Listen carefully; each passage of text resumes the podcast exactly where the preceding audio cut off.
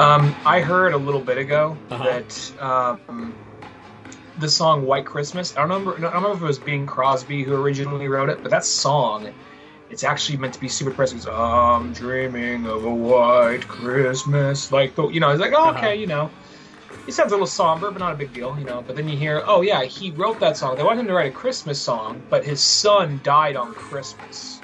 so now, whenever he thinks of Christmas, he thinks of his son dying. So he's like, I wish I can think of the happier times back when Christmas was something other than the day my son died. So it's like, so it's like, oh Jesus, there's like so many like, think of how many like silly, bu bu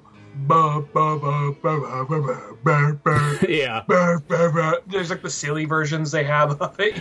well, yeah, because I always just think of like Bing Crosby because in the movie that like White Christmas, he sings it there. Now, granted, with Christmas songs, you never know who kind of a maybe. I'm assuming it's him that originally put it together because that for that movie and everything, but. That's probably why he does sing it all kind of like sad and so. Well, it's the same way that always makes me laugh is that people always seem to choose nowadays that like Alan Jackson song "Remember When" is like a family gathering song, and it's like you know, that song's about 9-11 going, remember before 9-11? Yeah, it's pretty fucking cool. And then somebody came and ruined our fucking day. so Thanks, so, Obama. Let, us get the grandparents out here to dance and uh, remember when, because they remember before 9-11, unlike you youngins. I guess that, that's a country song. I'm guessing, right? Yeah. So I'm guessing that since you do so much DJ stuff, you probably know that song, and you got a old lot of old people shuffling out there, like, "Oh my God, this almost makes me moist again." Well, they, they always just use it for like they use it for like the anniversary dance at like a wedding, and it's just I always just think it's so ironic. It's like uh, that's a 9/11 song because when I always think of that song is I always think of the South Park episode when they're building a ladder to heaven, and they got Alan Jackson comes on out and he's like, "Remember when." You know, or it's, I think that's the one that goes. Remember when they built that ladder to heaven? I also liked around that time. That's when they had all, 9/11, 9/11.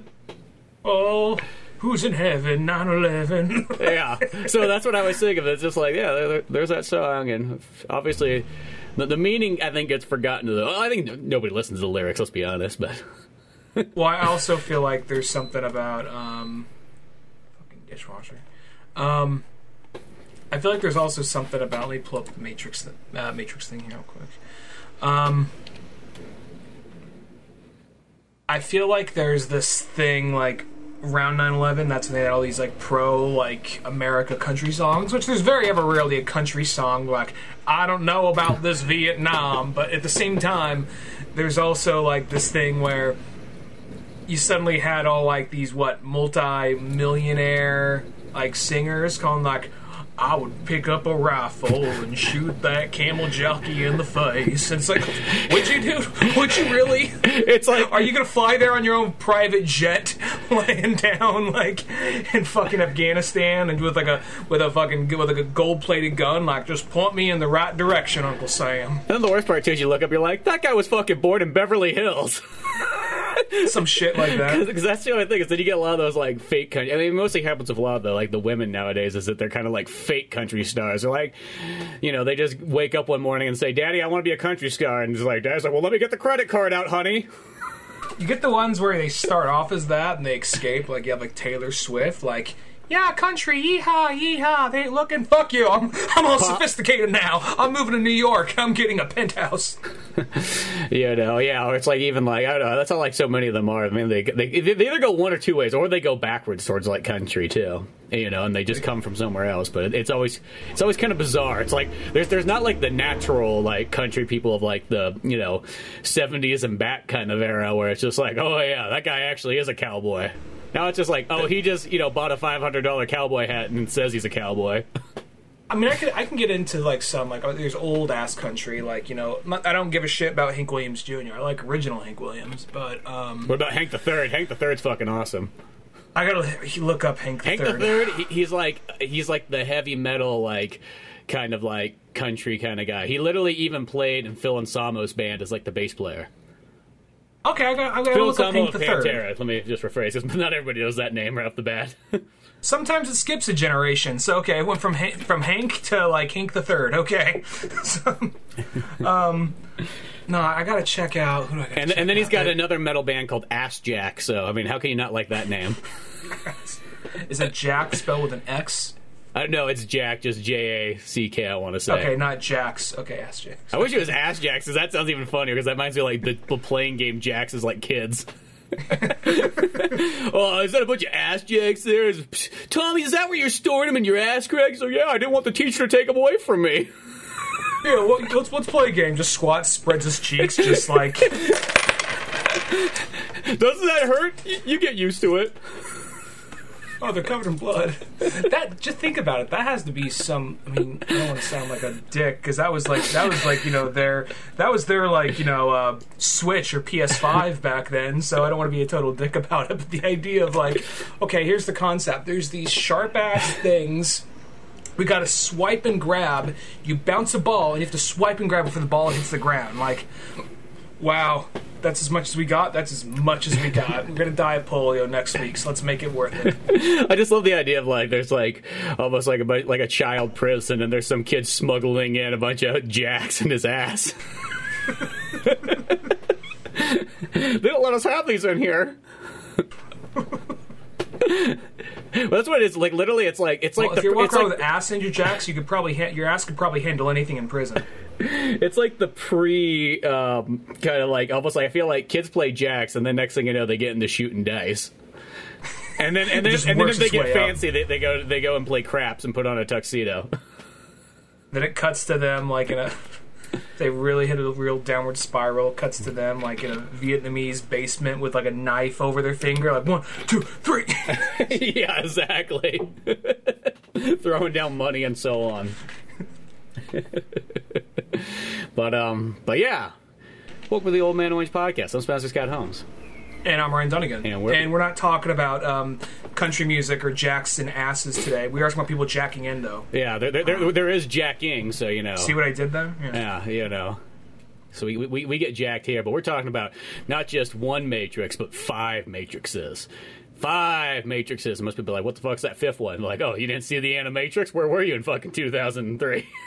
We could go really deep. We could go like seven Matrix. We could go six Enter the Matrix and seven Path of Neo. Yep, and then there's also those comic books and so on. Well, actually, you know what? On Path, speaking of Path and or not Path and Neo, but uh, Enter the Matrix, I forgot on the Matrix Reloaded they had all the cutscenes in there from the game because you know they they filmed a bunch of extra stuff alongside uh, Matrix Reloaded to go with the game, so you get all these extra like Niobe and Ghost scenes, and you know in the movie Ghost gets all like three lines, but That is kind of an interesting thing because I remember watching like um, we'll, we'll, we'll go in more order in a minute. But I remember seeing like because I actually finished uh, Enter the Matrix the night Matrix Revolutions came out.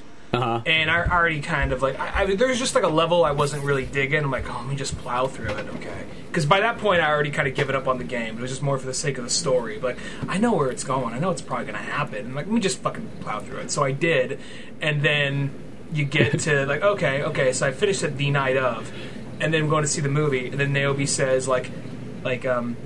Ghost, you're the best. You're the best gunner we have. Go with them. Like, oh, that's true. Because whenever you played like the chase missions with Ghost, he was always the gunner, and Niobe was usually the driver. Yeah, exactly. I remember when that game came out, and I remember I played it like a game store, like in Truckee or something like that. They had it there, and I, you know, I, as a kid, you know, you're sitting there playing it for like 20 minutes or something like that. I'm like, dude, this game is fucking sick. Like, this is so cool. And then I went and told a bunch of kids at school to buy it because I was like, dude, this is so badass. I remember one of the kids guys like. Yeah, it was cool for about a half an hour, probably about the amount of time you played it, and then it's it's not that it's bad, but it just becomes really repetitive. all, all the cool stuff you did in the first half an hour, you kind of do throughout the game. Well, that's the thing because you realize what you do because the game's not really hard. There, I, I wasn't really so much stuck on a mission. I was more of just like, procrast. It was like I got sniped, or I, I had to, I had to, no, I had to snipe somebody and protect somebody, and like Mm-hmm. kind of escort them across a certain area. And the AI was being stupid. Like I don't fucking feel like doing this, so I just put it off for like four, for like three months, basically from the day I got it to like when the Matrix Revolutions was coming out. I'm like, let me just knock this thing out real quick. And that game, there was like I remember the driving missions were weird sometimes because there was that one camera angle where you're kind of over their shoulder but looking in the car. You still have kind of a weird narrow view. The game, like I appreciate what the game was trying to do, but it was also one of those games that just like when you first play it and you could do all this shit, like oh wow, that's that's all. You know, I get they're trying to do the thing like okay, well Neo and Morpheus and Trinity are off doing this.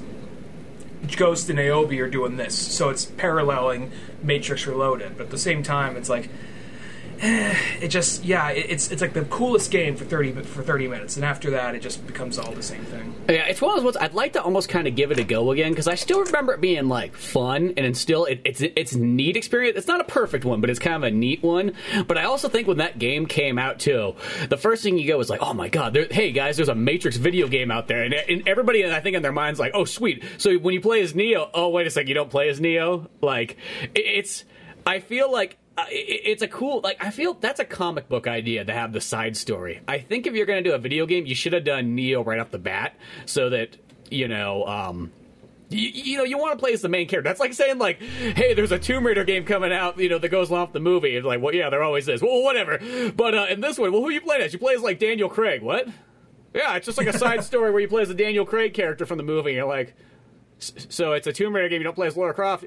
No I forgot he was in that. That's how I say it. It's not like his movie was like, that's the reason he got 007. No. They'd be like, oh, so you saw Layer Cake? Oh, fuck Layer Cake. Did you? We saw you in the Tomb Raider 1 as the bad guy. we saw in you in the Road to Perdition. Like you see this snivelly little bitch here who's trying to like kill like Tom Hanks and his family. That guy's the next 007. get him, get him. But, um, but no, I guess, movie you know, th- they made up for it with Path of Neo. Path of Neo felt like, okay, here you go, guys. You get to play as Neo. It's going to be awesome. It plays for the trilogy. We've, we've kind of dialed the gameplay in, you know, and, uh, here you go. that one was more fun. By the time you got to the end, you're a little bit of like, what the fuck is this? You know, but um, because the last battle, we're we're all more talking about just like the games more than the actual thing by this point. But um, yeah, I, I guess Matrix is a franchise though. Um, it was probably other than Star Wars, I think Uh-huh. it was like the first franchise I really, really got into. Well, in Or that- m- like movie franchise, I guess. Well, and that's the thing is the Matrix is set up as such like a, a you know a big like massive moment to be kind of in a sense like the next Star Wars because realistically you didn't I mean you had some other trilogies of course you know you had Indiana Jones you know you had things like Lethal Weapon and so on like that but it wasn't like that amazing huge sci-fi you know massive uh you know trilogy existed until like the matrix after star wars you know what i mean like people try to capture of certain things but like matrix was really like the second coming and then you know lord of the rings falls right into that too Yeah, yeah, and it. I remember there was that thing. Like I remember everybody was making a big deal about it, and I wasn't like super late to the party, but I was a little late to the party because my um. Everybody was talking about Matrix, Matrix, Matrix, Matrix. I'm like, I saw the trailer. It looks confusing. Granted, I was like in the sixth or seventh grade at the time. Like, I'll get to it. Whatever. yeah you're like, you're like my- well, you know maybe once i finish pokemon blue i can go take a look at it Yeah, pretty much. and then like, um, and then like, uh, my brother got it on VHS of all things, and uh, I remember the VHS cover was shiny, but not the DVD one for some reason, at least at the time. no no the dvd And- one has that matte one on like the flippy fold case yeah, or the and cardboard then one watch. And then, like, seeing just parts of it, like, oh, that kung fu fight looks cool. This looks interesting, whatever. And then just one day sitting down and watching it the whole way through, like, oh my god, this might very well be the greatest movie ever made. Yeah, well, that's good. I I was too. Like, I didn't see it. In, I didn't see the first Matrix in theaters, but I saw it like because a buddy had it on Laserdisc. You know, so I, I got I got like the you know the next best thing to uh, seeing it in cinemas is to see it on Laserdisc. so got to see it that way, and it was like one of those ones where it's like, oh no, this this is totally badass. And then I just remember it being like one of those movies that like you know it, whenever it would come on, like watch it. You know, Dad really dug it and all kinds of stuff like that. So it was kind of a really cool thing. And then two and three, seeing those ones in cinemas.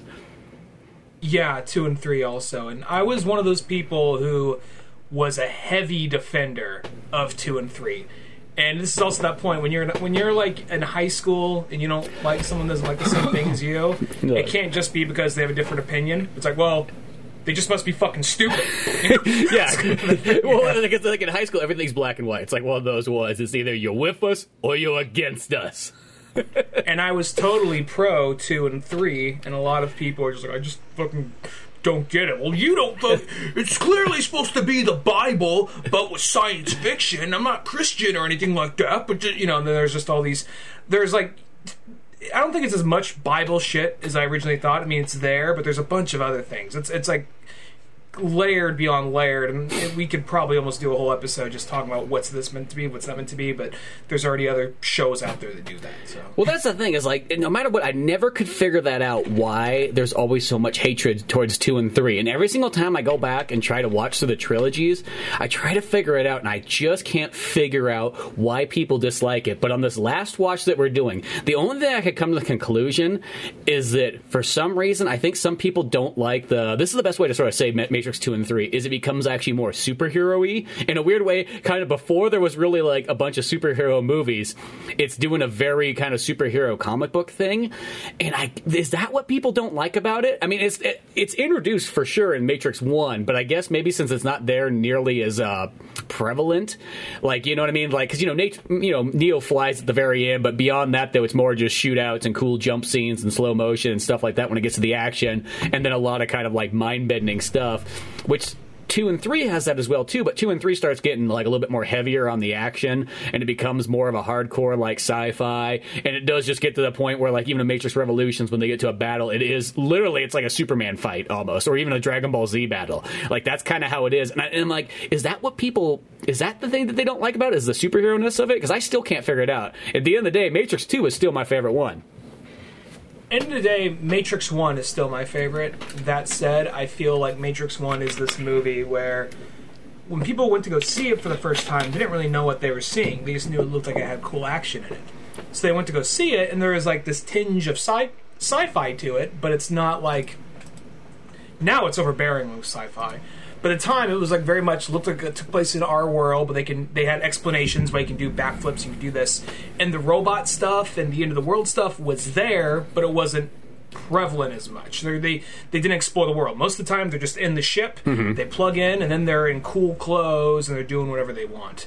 So that I and then I think we suddenly jump to two, and we see a lot more of the world, and then on top of that, you also have. Um, it started getting a little bit more philosophical because there's philosophy in the first Matrix. Second Matrix, it says like, let's sit down and let's really um, just give you a couple big expo- exposition dumps, and sometimes those could be interesting. And they had that in the first Matrix, but the second Matrix, it it happens a lot more, and it doesn't happen as organically. I feel. Yeah, maybe that's it. As I said, I, I don't know. I, I'm still so sold on like Matrix uh, Reloaded. Like I'm like there. I'm the whole time. I'm just digging what's going on, and I think this is also why I've always liked Matrix Two and Three so much too. Is like one's great, but one also takes like an hour to, before they start kind of getting anywhere. Granted, I know that they got a world build and do all that kind of stuff. I think that's what I love so much about Matrix Two is it's like we're, we're already established. We're ready to fucking rock and roll right off the bat, and I think that's what I like about it. Plus, it has more like in the Matrix type scenes too. I do think there's one little thing that movie kind of drops the ball on, and that's um, Matrix Reloaded. And that's when he sits down to talk with the Oracle, and the Oracle says, Every time you hear a story about angels, werewolves, or vampires, or something like that, it's a program doing what it shouldn't be doing. And I'm like, well, that's some cool concept. So we're going to see some crazy shit, right? Well, well you're going to see some ghost for a second. For a Yeah. second, you're going to see some ghost. And then There's a guy another- named Ghost. There's a guy. There's and there's a, there's a guy named Ghost. Is he a ghost? No, he's named Ghost. Oh, and by the way, um, the Per- Persephone or whatever her name is, she pulls out a uh, pistol, makes a reference to like silver bullets, and they're watching a werewolf movie. So maybe those guys are werewolves, but we don't know because they don't turn into werewolves. So you know. Yeah. Well, and and I guess that's that sort of thing. Is like I, I guess in that saying is that is she saying that that stuff's like real, or is that just like made up like moments where people think they see it, but it's not really there? You know. Mm-hmm. I- It's kind of hard to say. Yeah. Well, that's the thing is that the Matrix sometimes almost kind of feels like it could be like so much more ginormous, and you know, Warner's like, whoa, whoa, whoa, whoa, you, you pull that budget back, it's already getting expensive as is, you know. But like, it has that kind of thing that like it almost could literally go anywhere. And I, and even then, watching all these Matrixes again, I'm like. The Matrix has almost worked really good. Is like appear like also like to have like an animated like TV show to go along with it. And I'd even say it could be both like an adult animated one, but it could also even be something like X Men kind of style. Like, because the thing about Matrix is it's kind of like in that Halo thing where it's rated R, but really at the end of the day, you could almost, it's like a hard PG 13. You know, there's like maybe just a couple moments that kind of keep it in that kind of category, but it's not like so like, oh man, this, if this wasn't rated R, you, you would be missing like so much of like the purpose of it. You know what I mean? And it sounds kind of weird to have like the, in a sense, like the Saturday morning cartoon show, The Matrix. But I mean, like, keep it serious in like in like same as X Men or Batman the animated series. I feel like it, it could work really well as that. Even if it was like one of those weird ones where it's like, here's the misadventures of like Neo and Trinity between Matrix one and two. Well, I also feel like I mean. I, I can almost see that kind of like around that time, like how you had the Men in Black cartoon. Yeah. It's PG thirteen, the uh, PG thirteen material, but at the same time, like kind of that animation style, I could totally see it. But um, it's also one of those things where thinking on that because they had work. I mean, not so much in the um, late '90s, early 2000s, but early '90s and late '80s. They had cartoons of things that probably should not have had a cartoon. They had a Rambo cartoon, Conan. You know? They had a Conan. They had two or three Conan cartoons.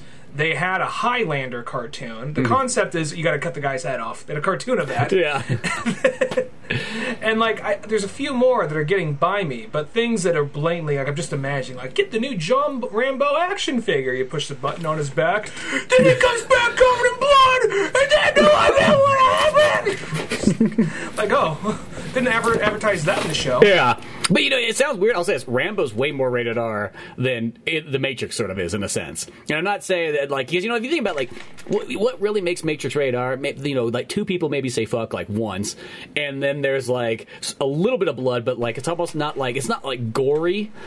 And you know, then there's always like maybe like when they get to like the kind of like you know rave party scenes, there's always like somebody's like tits, you know, See- for yeah, like a split or second. But you know, almost a, like I would say so little that it's almost in like the PG category of like a '70s movie. Can I um can I throw just a little like um this isn't me trying to be like oh typical media, but th- um I, I got a kind of a theory. It's a lot of people in black shooting cops. Yeah, well, I, I think that they're, they're they're it's one of those ones that it's like the movie's kind of adult, even though it's one of those it's one of those perfect examples of like a rated R movie that I just remember being like kind of growing up like right when that came out and being like about that give or take like 10, 11 years old. It was like I. I felt like everybody like it was like a family movie in a weird way. Like I just remember everybody sort of it was like a, a father son bonding movie. Like that's sort of like what Matrix? I that's what I started thinking about Matrix because I like a lot of the people I knew that was like oh like them and their dad both really dug the Matrix a lot.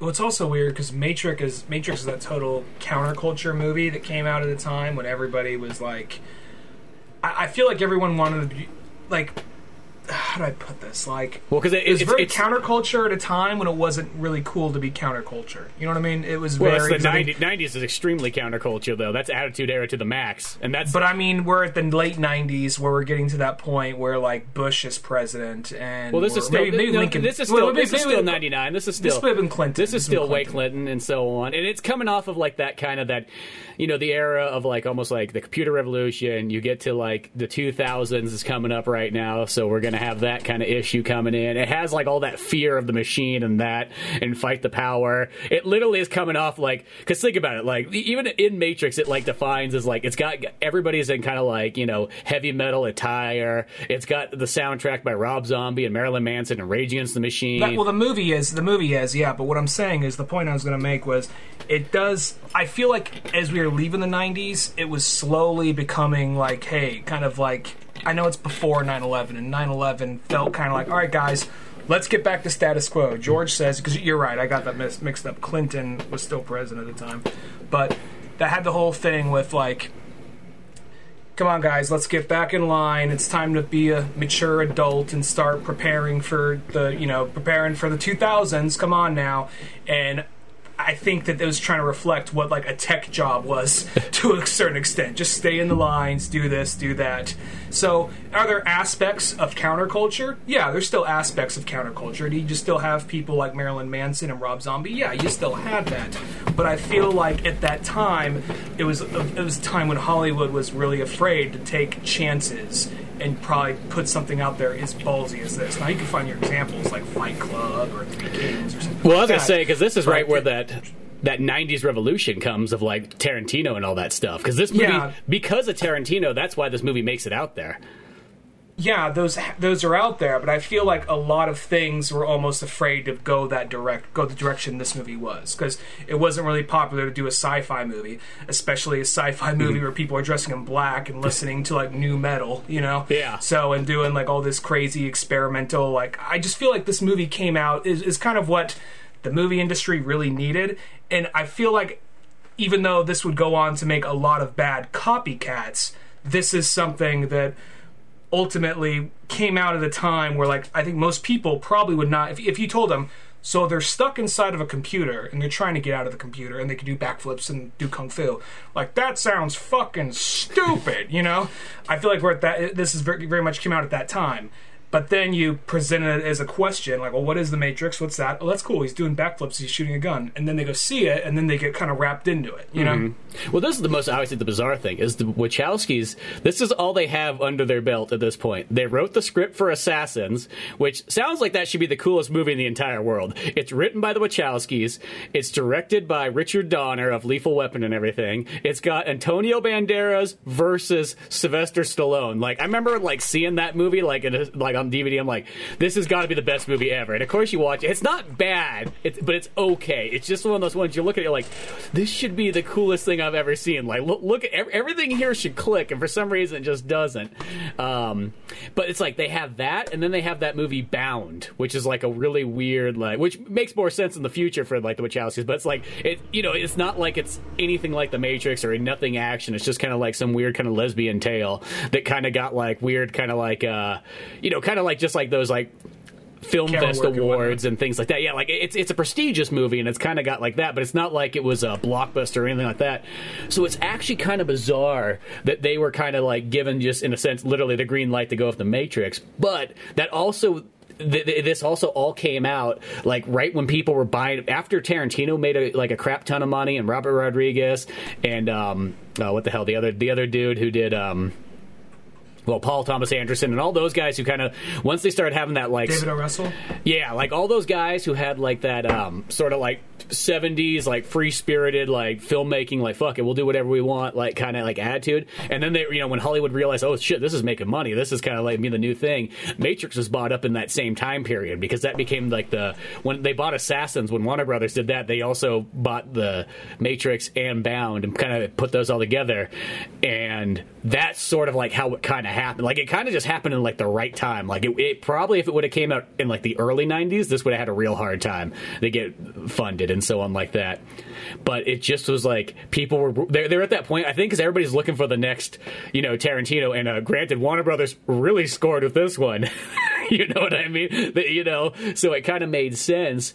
But um, but I also feel like when this movie comes out, it's at like literally the pinnacle age of '90s attitude era, where like everything's just pushing the limit as hardcore as possible. When you got wrestling going really intense, when you got video games, when you got advertisements, when you got you know all kinds of media and stuff, music, everything's very like extreme in your face because it kind of died almost like 9-11 is also where it st- start- st- starts to die back down. Not say it, it progressively kind of comes down but it sort of that's right where the grounded in reality time period comes and the change of cinema sort of happens for that decade. But at this point we're like at the hardcore just let's go balls the wall as possible. So like and plus this is something i was thinking about too. Terminator 2 sort of dials us into like i feel like the 90s era of cinema because it's weird. You could watch like Total Recall. That's only like a year before. It's like 1990, and that movie almost has that feeling like this is an 80s movie. It has that kind of look to it and so on. But you watch Terminator 2, which is only 1991, but that movie always looks so fucking modern, even to this day. And then I feel like Matrix kind of ends the decade as far as sci-fi goes, and that's what creates literally the 2000s look. and it has this weird kind of look to it because even when they're in the um, I guess it's more prevalent in the first Matrix when when they're in the uh, real world and they're um, and uh, they're it, it's all kind of like gutted buildings. Everything like it's either they're in a very corporate world where everything looks very samey, or they're in a world where it has kind of like this New Jack City kind of look. You know, everything looks kind of like not not steam like um how do I put it? I guess kind of like hackers or something. Like Yeah. everything's like static screens, everything's dimly lit. There's an underground S and M club there where they're playing Rob Zombie. It's all like that kind of look. So it's very much like here is your day job. Here is you in this building that looks like it was built back in 1941. It's now falling apart, not maintained. You have a bunch of computers, but it's all disorganized, you know, so. Well, it, it's- it sounds weird, but like you know, what movie kind of like, sort of like is, is similar in a weird, odd way too. It's something like Office Space. Yeah, very much so, yeah. it, it- like it reminds me of like I mean it's a comedy and it's like you know more like a realistic kind of thing, but like they're they're actually not that much different from each other. You know, it's all about shit. I'm stuck in this like kind of loophole of like I'm just kind of like a cog in the machine and nobody kind of cares. How am I going to get out of it? and that's and like going into like Matrix Reloaded, like that right there. I think that so many people were caught off guard by what Matrix was, and then a lot of I think that helped people realize, oh wait, maybe I do like kung fu movies. Maybe I do like a little bit of anime without actually realizing it because it's so much all over that movie. So when you go into Reloaded, and not only does it take the time, like okay, now we're going to do some actual world. We're going to expand on the world because you know there is a few moments where they give exposition dumps in Matrix, but it's actually very interesting. It's going parallel with the story. Whereas something Matrix Reloaded, even though I still really like that one, it takes the time to just sit there. Yeah. All right, we're on a t- park bench. Let me tell you about aliens and angels. Okay, now we're going to this French guy's restaurant, and we're going to have a quick little conversation with him, and he's going to talk about he's going to wax philosophy for a little while. You know, so it. I think that's where people like, okay, can we just get back to the shooting? Can we get back to the shooting and the backflips? Well, the weird thing too is because Matrix Reloaded has way more of that than Matrix One does. That's the thing is Matrix One doesn't mm-hmm. have as much action in it as Matrix Two does. So I don't think I don't think it's the action. I, I think I literally think that like, it, or I don't think it's the sit down talking as much as I, as like if because they want more action because the Matrix Reloaded delivers on that. I think it has something to do with it's either that or it's like almost the other way is that you, I say superhero, but also the other thing is it almost goes hardcore anime, like at a time period where people just aren't accustomed to anime yet. I think that's the mm-hmm. thing too because you almost kind of, I mean, that's like their one of their biggest inspirations towards the Matrix is anime, and if you kind of think about it, Matrix even plays out very much like an anime where like there's this big battle, then they talk during the battle as well too, and then they have long-winded conversations in between it. Like, but I think the average person's like they, they don't watch anime, so that's kind of a bizarre way of like, or even Japanese cinema. That's just a bizarre way for them to kind of like perceive like the storytelling. Well, there's like the whole thing, like when he comes across Agent Smith, he's just like, "We choose to be here. Choose the, you know, like you know, the whole there. He's all coming. They're all coming in and finishing each other's sentences and crowding around Neo for this fight and." And, he, and he's just like, we're not here because we have a choice. We're here because we don't have a choice, and this and that, you know. So that's all fine for me. That's I'm assuming that's probably great for you. I love it. But I know p- other people who don't like who don't watch anime and don't read comics. Like, what the fuck are they talking about? Yeah, I think that's it. Is I think it just like the Matrix ones. it- It's bizarre enough, but that the the average you know mom and pop in Oklahoma can kind of handle it. But I felt two and three. It's almost like it, maybe it's like it's the equivalent of like another movie where like okay, say like you have a little bit of comedy in a movie, and then you're like shit, they like the comedy. Well, fuck it, let's triple down on that comedy on the next one. I felt like in Matrix One, it's like oh shit, they actually kind of like the anime and kung fu stuff in there. We didn't. We thought that was be kind of a hard sell. Fuck it, let's triple down on that because that's what we're really into. And I think that's the thing is maybe that's what sort of bothers the certain people about two and three. As I said, I've always tried to every time I watch The Matrix, I try to go, what is it exactly? Because people make it out that Matrix two and three is like some straight the DVD movie that doesn't even have any of the same actors in it. Like it's like kind of like real low budget. Like they they make it feel like it's almost like I guess I'd say like the Starship Troopers like two and three sequels that are just kind of like well I, guess they tried. Had maybe a moment or so, but like that, none of the original characters or anything in it. Like I feel like that's how they treat two and three sometimes, and it's like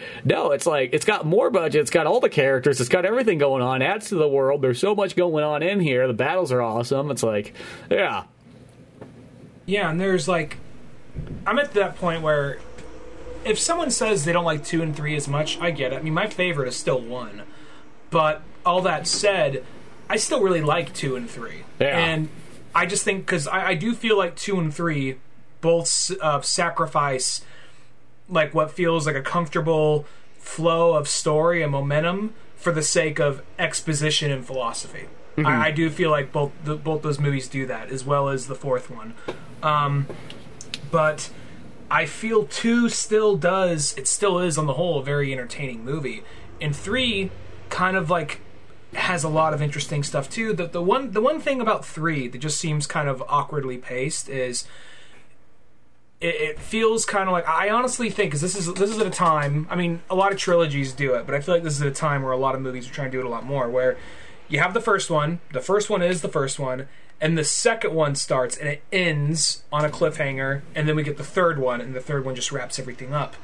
I feel like that it didn't need to wrap everything up right away. Like I feel like when you have one of those things where you're in a mad dash in the third one just to get everything else, and the walls are closing in around you. I get the I get that, and I still like that movie, but I almost feel like you would people would have liked to see more of this world. And granted, we saw more of Zion, we saw the siege of Zion, which was awesome, but at the exact same time, it felt kind of like um, felt kind of like okay, here's Morpheus, Trinity, and Neo. More, they have to go get Neo out of this weird limbo sp- spot, and then after that, they were just kind of hanging out, just trying to figure out, well, what are we going to do next? I don't know. We got to contemplate and really think about the plans. And then they're driving to the city, to the city, Machine City, and then you have like we're focusing on the siege in in um, Zion, but we barely. We barely really even watch. We we're focusing on characters we barely kn- kn- know by that point. You know what I mean? Yeah, it, it's almost like it needs an in between movie between to see, and that's also where I guess I feel like that's where like the like an animated series that went in between, even like you know it could even start maybe between one and two, and then also like the second part goes between two and three or whatever. But I feel like there's so much more that could be almost fleshed out even farther. Now, granted, I know that there is like a series of comic books, but for some fucking reason you can't buy at the moment. I don't know why. Like it's like there's always that weird thing. It's like you got a brand new movie out. Everybody's gonna want to buy you know more shit again. Why are these comic books locked up? Who the hell like what the hell is going on here? I think the comic is like an anthology similar to Animatrix, but it's more of just like stories within or stories that kind of help. Like I want to say there's the whole story about like an Animatrix where like the machine revolution and all that. I want to say a part of that is in there. So Yeah. Well, there's, there's there's at least quite a bit, so I don't know. I don't know. Maybe, maybe there is something cool in there. I did want to sort of check that out, but as I said, it's like, oh well, glad uh, you can buy that used for a hundred and something dollars.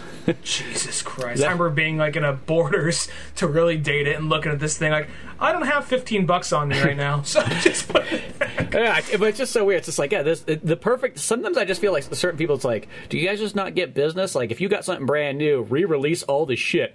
Literally, you you could literally put like Enter the Matrix and Path of Neo. I mean, granted, there's probably other like rights things with that, but just re-release those games on like a remaster on PS5 and Xbox One. uh, You know, right now. I, they would sell like hotcakes. You know what I mean? That that's instant cash in your pocket. Don't have to do anything. You know, but that's always like I don't know what it is. It's always tough for that kind of stuff. Yeah, um, this one, uh, I'm to say Revolutions. At the time when I first saw it, it was probably my favorite just because it was so operatic and so, like, you know, self serious. Mm-hmm.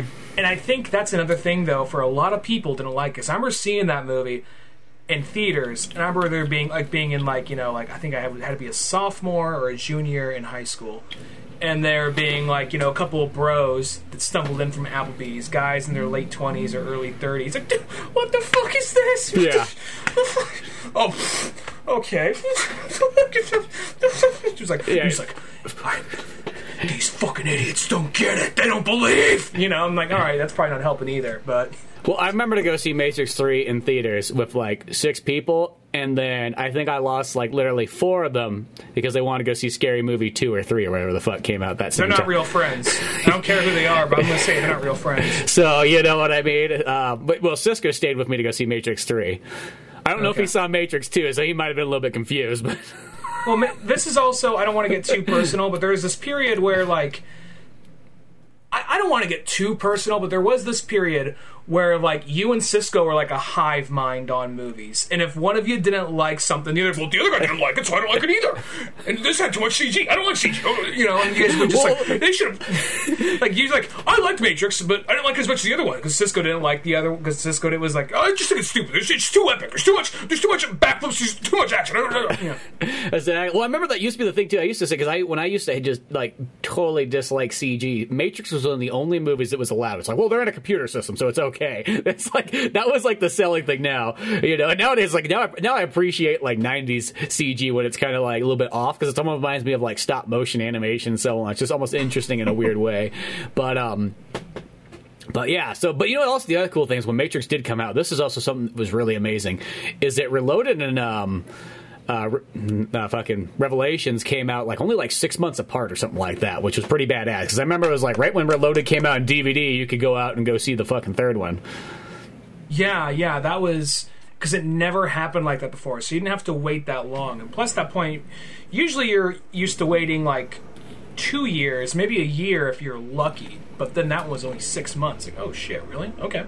Cool. Yeah, which that that was so cool that you could kind of come in right to it right away. As I said, yeah, you, Kill Bill did the same thing too, but that's like that once again that was very rare that movies did that where like they came out pretty close to each other and you didn't have to wait like 2 years like you normally would.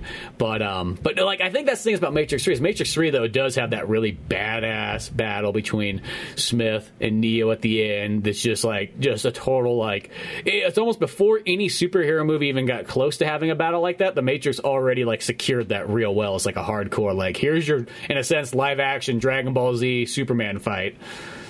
And I think a lot of people at the time really didn't appreciate that because I remember walking out of that movie being like, "That was one of the greatest battles ever put on screen," and then people being like, "It was cool," but it was like, "Oh." It, it was cool. It was it was cool, but oh, like what, what what did you, what, what what movie did you just get walk out of? What the fuck did you just see? Scary Yeah. Movie 3. yeah, and like it's like one of those things like uh, how do i put it? Like i don't want to just go out totally like a fanboy here but matrix like 3 I, I feel like now people retroactively have gone back. Because i've heard people say i still don't like it as much as this or that i still think they should have done this thing different but i have a lot more respect for that movie now because now i've had time to give it i've given it time separation and went back and watched it and yeah that is a really cool battle because now what you like man of steel came out and that's basically like the same thing as it's in matrix revolutions essentially that final battle between uh, superman and um, um, zod Yeah, and that's the thing. I, I think maybe it was a little bit too ahead of time. I also there's also speaking of the hive mind, we always know there's always those people out there that the second that they hear something on TV, it goes like, "Yeah, Matrix Three is not that great," and then they just start thinking, you know, it's almost like they read reviews and then their their personal quotes start coming from the reviews, you know, and then it's like, well, is that how you really think? Or are you just trying to be part of like you know the giant group? Sometimes I think that's always kind of it. I think some people get scared to express themselves or to be themselves, you know, and I think later in life it's almost like it could kind of work that way. It's the same thing with like Star Wars, you know, there's like that period where like everybody kind of disliked the prequels, but now it's like I feel like there's just as strong a defenders of the prequels as there is like you know the other Star Wars movies too, you know. And I guess right now it's like you know Star Wars seven, eight, nine's under like the fuck these movies, but probably in about ten years from now, people will kind of be like, oh, you know, not too bad. Well, it's also to the effect of like it still gets shit and justifiably so, but like I'll say this, like um I, I like the movie. I think it's definitely the weakest out of all of them, but Spider-Man 3 Uh-huh. um people are now coming back to that movie and saying, "You know what? Yeah, the last um the last act is goofy as fuck." But there's some really interesting things that movie's doing, and there's some well, there's some attention to detail, and there's some really good scenes, some good writing, and some good character development in that. But the last, you know, like now dig on this and all that. What the fuck was happening there? But people have read. I've seen people who be like, "Fuck that movie," come around to being like, "Oh, you know what? It's actually better than I originally thought it was." You know, so I feel like give anything enough time, people want to go check it out because Spider-Man: No Way Home uh, just came to theaters, so people are retroactively looking back at all these movies. So um, I think that's also the case with Matrix. Recently, I've, I mean, I've heard, I've, I've been looking at reviews just out of curiosity, and I feel like this Matrix Four it, like Matrix Resurrections is all over the board. I guess we'll talk about Animatrix before that, but I've noticed reviews of that are just kind of ranging from dude, I love it, to it's okay, to like, this is some bullshit. So Yeah, before we get into that one or so, I mean, I will say real quick on there, I think Matrix 4 is one of those ones, if you didn't just previously watch 1, 2, and 3, I think you're kind of fucked. You can't just walk into that movie, like, being like, yeah, I saw Matrix 20 years ago. no, that, that, that, you're, you're not going to make it very far in that film if that's the case. I do feel it's one of those movies, it's made for almost the more hardcore Matrix fans, that it's made for, like, an average audience walking in. But um, speaking Definitely. of even more hardcore audiences, then you got the Animatrix, which uh, which also I, I will even say this: it's not that like you know you didn't see these animated movies that kind of you know did the multiple little mini stories or so on, literally all a heavy metal style and so on. But I feel that Animatrix is almost what created for like in the 2000s. There was quite a bit of those kind of like, hey, we, we here's an extra bonus story of uh you know a little anthology of stuff, you know, because I'm thinking of things like, of course, you had Batman. um fuck was it called? Gotham Knight. Gotham Knight. Then you had the Halo one. Then you had um, there, Chronicles a, of Riddick. Yeah, the Chronicles of Riddick. That, that one's just more of a like a mini movie. It's only like forty minutes long. But and, the idea of like here's this PG thirteen R rated thing, and it's getting a uh, straight to DVD tie-in. Then there's the Van Helsing one. That one's like twelve minutes long. that's like, that's the like most twenty bucks for twelve minutes. Get fucked. Yeah, it's like it's. It, I, well, I bought it for like three dollars or whatever, and also it, it's really good. But it's like that should have been a full length movie. Like you don't. I don't feel like you don't sell something on DVD at that yeah, no, I, I yeah. think it, has something else on the disc too. It's not like they just give you that no special features. I think it has like a demo of the game or something. I don't know, but still, still, you know. But that, that's when they kind of had all these cool time. But I think that the Matrix one's really what started that trend of like releasing that too to kind of pump up some kind of like you know, uh, you know, buzz and kind of like get people like excited for it while expanding your world building and so on. Because did the Animatrix come out between one and two, or did that come out between two and three? I can't remember. It came out between two and three. Okay, that's right. So yeah, because that, that's the thing is like that's where they, they just started releasing all that kind of stuff, just like right in there. You had Enter the Matrix, Animatrix, the comic books, all that kind of stuff. And the, the Animatrix is one of those ones I'll say like. I think about half of them are really cool, and then about half of them are just kind of like, what the hell is going on here? Like it's just it's just artsy like animation. I mean, it's not bad, but like I the ones I liked were I mean the first one it's it's it's not so much like it's amazing it's more it ties into Matrix Reloaded so and apparently I didn't know this but if you went to go see um, that Stephen King of, of, all things to tie it in help because every so often they have that cross synergy thing to help promote it because I guess they're both Warner Brothers if you went to go see that movie um, Dreamcatcher, that Stephen King movie, where like the, the aliens crawl out of your asshole. Uh, yeah, I, I, saw that one in theaters. Well, apparently some screenings showed that anim- that Animatrix, the first like the, the 3D one, the the Spirits Within short. Oh, the one made by Square. Yeah, they some some screenings showed that. Oh, that's interesting. I don't, I don't remember seeing that, but yeah. Well, I remember going to see of all fucking movies, like there was like, it was just like I mean, it wasn't like it was one of those movies that looked horrible that I got dragged along in a group to see it. I'm like, oh, that was actually better than I thought it would be. I don't remember what it was. It was that movie where Halle Berry was on like a 911 call and she's tra- tracking down Abigail Breslin who got caught. Oh, it's like the first like I remember. I think that was like the first like WWE pictures like theater movie that they put together. Oh yeah, that, that, that, that's was, how I thought about that movie. I was like, oh, WWE pictures. Hey, what do you know? Is the bad guy gonna be like Stone Cold Steve Austin? Like, okay, I'm gonna stop you, Stone Cold. Just like body slams her right yeah, the table. That's what I was thinking. I saw him like, well, if you, if you put if you put a wrestler in there. I think that would have thought would they would. if, it, if it was John Cena was on the nine one one line, I think I would have been more interested. No, it wasn't. It wasn't like you know. So you're expecting something kind of like that to happen, but it was just like no, just Halle Berry trying to stop like a Norman Bates type guy. Anyway, um, no, but at the beginning of that movie, there was some tie-in thing. Like, now we're going to show you five minutes of Evil Dead, so of, of the remake of Evil Dead, and it was just kind of like. So there's people like, oh, let's go see the Halle Berry phone call movie, and then all of a sudden, like you know, and then they have the part where like you know she has like the nail gun to her face, like come at me, you cock, you know. So, Yeah, so it's because I feel like the Halle Berry movie sold to like sixty-year-old ladies in a sense that are like, oh, that could happen to anybody. It was rated R, but it wasn't like it was a soft R, really. at the end Yeah, of the but I mean, like it can be rated R because sometimes I feel like there's rated R because it's actually violent or other stuff going on in it. But then there's also rated R because it's kind of like, well, it's an it's an adult movie. Let's be honest, no fucking kids coming to this. It's like somebody like, oh look, we're gonna go see the new American Pie movie, and then d- d- accompanying it, five minutes. We're gonna have five minutes of Hostel playing Yeah. in front of it. You Yeah. know, it's like, well, it's two different R's here. Unless you play the beginning of Hostel, because Hostel actually starts off like American true. Pie. That's true. All right, because yeah, because that's what it is. It's like, yo, we're going on like we're gonna drink beers, Saw. and fuck, and everything like that, and then shit goes dark. Saw. That's what I meant. Yeah. Uh, but um, anyway, uh, yeah, no, it, it, yeah. So Animatrix, right? Yeah, You, you go. There we go. There, there, there we go. I was, I was like, I knew it there. But, but um, so it's like, yeah. So, so it's got like a bunch of big people kind of working on it. You know, from all kinds of big animes, and you know, even things like it's got the dude or whatever that did um. Shit, what's that MTV show? Uh, Aeon Flux. He does Oh, one that of them. one, yeah. It- it- that one's oddly. That one I feel like should be better, and it's kind of just bizarre. Because That one was up its own ass. I felt like I got what they were trying to do, because because well yeah, that- that's sort of I will say this. That's kind of how Aeon Flux is, but Aeon Flux just has such bizarre animation that I'm kind of like, well, I'll sit here and watch this. It- it's like it's so creative in a sense that it's almost like oh, this is interesting.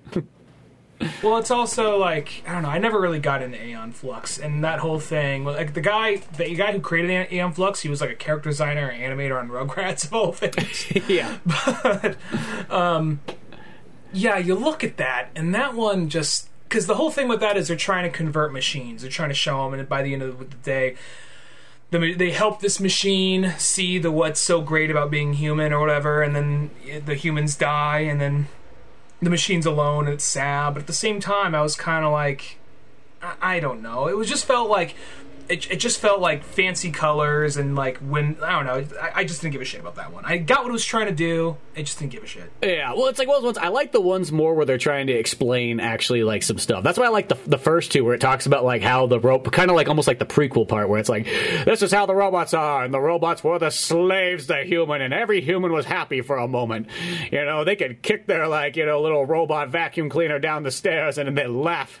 You know, and then you see the robots Fist are like bump. they just work tirelessly and endlessly. You know, you know, cleaning up all of like you know the humans' problems, and then the robots decide, you know what, fuck you guys. You know, it's we're, we're gonna take over, and then one of them had a mental breakdown and you know shut up a place or something, and humans are like, no more robots.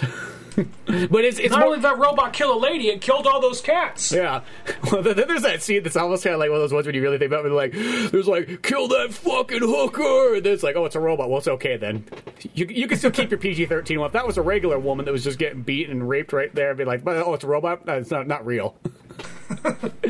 I'll say Animatrix is probably more violent than the rest of the movies. Yeah, by far. Well, definitely. It's, it's weird because that one's the PG 13 one, I think. Then there's uh, what was it? There was there's the Ninja Scroll done by the guy who did Ninja Scroll, where they're in a program. Like they're the ones that just they elaborate on the world, Mm-hmm. but and they don't really push the story forward, but it just fills in some gaps. Like I, I actually didn't mind. There's the there's the one where the kids go to like what they think is a haunted house, but it's just a glitch in the system. Like I thought that was kind of interesting. Is that the Watanabe one? He, No, he, that's he not does, the He Watanabe. does two of them, I know, but. he he does the he does the kid one where it's like all the weird sketchy kind of animation about the kid who is obsessed with Neo. Oh, yeah, yeah, that's right. and then he does the the The detective one. the, the, the- the- shocker, the detective noir one. Which that one's almost like so, but that one's actually one of the cooler ones in there. But then it's also when you watch it, you're like, why is it? Why is it all like 1930s? Let's be honest. Like I, I know that that's just like a creative art choice, but like it literally has Trinity in there. Like I mean, and I guess like in the Matrix, you technically because that's the thing is they never really expand. The Matrix kind of gets landlocked to like its sort of certain look, but realistically, the Matrix should be almost kind of like I guess you would say like Ready Player One, where like it could have all sorts of different like looks to it. But I guess the Matrix, machines are like, like, whoa, yeah. whoa, whoa you know what? That that that's a lot of budget there. We only creating one city for these humans to live in. They just got to be a fucking human battery. Like they don't get all the bells and whistles. You know, like no, no, no. They they get sort of like the knockoff New York. It looks like Liberty City almost in a sense. no trademark well, infringement. I, I, think Matrix two and three, whenever they're in the real world, I think it's filmed in Sydney, and beyond that. But I, I feel like it's not never meant to be any disclosed location. It's just supposed to be go to the city. Like I almost feel like we don't really even know what's beyond the walls. Like we know there's probably other countries and other cultures and this and that, but they never really go too deep into it. You know. Well, I think they all live in until Matrix Four. I think they all technically live in one city in a sense. Like I think mm-hmm. all the humans are all. I don't think there is much more beyond that. And I think it's kind of. It's I always felt like I know it's shot in Sydney, but I feel like it's supposed to be kind of like just a generic New York City. Yeah, like a New York or something to that effect. Um, and then, um, yeah, I, I well, I guess the what you call it, the uh, Animatrix makes it because what the the one where they think it's a haunted house. I think that's supposed to be Japan, maybe. Oh yeah, I well I guess that's true that they do travel in s- some of those other ones to other places. You know, so I guess, but like it makes you wonder, like, is there like if that's even canon though? Yeah, well, I guess in Matrix Four they go Japan, so but but Matrix yeah. Four, they're also in San Francisco right off the bat, and they don't like uh, try to hide that they're in San Francisco at all. Well, it makes sense because it's you know it's about a game. Well, but when we get to Matrix Four, it's about like tech and a game developer, so it makes sense it's in San Francisco for right there. You know. Yeah. But um, at the same time, though, as far as Animatrix goes, like the only one, let me just say, just to make it easy, the one's only one I didn't really like is I didn't give a shit for the Aeon Flux one, and I didn't really give a shit for the um, the guy running one. Like the concept of that one is kind of interesting. Like the guy just goes beyond his oh, limits yeah. and he's Olympic runner. But I, I guess it just felt so. I, I, don't know. He, I get it. He was just somebody who was just going past his limits, and then that woke him up in the machine. But at the same time, it was just it didn't feel really consequential to the story, and I don't think really filled up that much more of the world of the Matrix. Well, when they put those anthologies together, I wish they would just do the thing more where they just kind of do like every single story actually has more like tie-in to the actual like Matrix in a sense, and it, that goes with anthologies in general. Like realistically, I think that why didn't there should have just been a story where it's like here's a story of uh, Neo maybe even earlier than the Matrix. Here's a story. Here's a prequel of even like you know Morpheus. Here's a another, you know, maybe here's this like side shoot thing of Trinity. Like, I mean, I guess Trinity's in there a little bit, but you know what I mean? They should have focused more like that. You know, take some of the other characters that are in Matrix One and Two, expand on them. Give Ghost, give Niobe, give give give all like almost like give us the characters we care about instead of just kind of making some artsy fartsy like, hey, here's somebody has nothing to do with the story and so on. Because even like the square one too that has like the good you know square animation and so on like that cg stuff like it's almost like it just kind of has a bunch of random characters. It's like, okay, here we go, and then they all die, and you're like, oh, hmm. it feels more like a demo reel kind of. Yeah, you know that, that, like, look what we can do. Yeah, because that's sort of like what it, they, they sort of feel like. But I felt like if you had a little bit more tie in to like maybe just adding in some extra details to make it like why when you go see Matrix 3, you have more connection to maybe even some of these other characters that, sh- that should have got probably a little bit more screen time. I, th- I think that's sort of like what's kind of missing in there. There's cool stuff in the Animatrix, and it's got some good animation and so on, and even some of the experimental stuff's interesting, I will say. But it's that kind of thing that like I feel like whenever those anthologies come by, it, it, it, allows like almost like artists to come before storytelling, and it's like maybe we should focus more on the storytelling and let the art be sort of like secondary. I hate to sort of say it, but well, sometimes you're like, there's a reason this guy, whoever made this, there's a reason this person was a background artist for like however many years, you know? yeah, because they just like, hey man, I've always wanted to do this experimental style. It's just like, well, you know what? Let's let's be honest. The experimental style, I, am it's, it's, cool, but you know, it's, it's not it's not as good as you know anything else that we can just we can just grab any show from like Japan and it'll probably be better.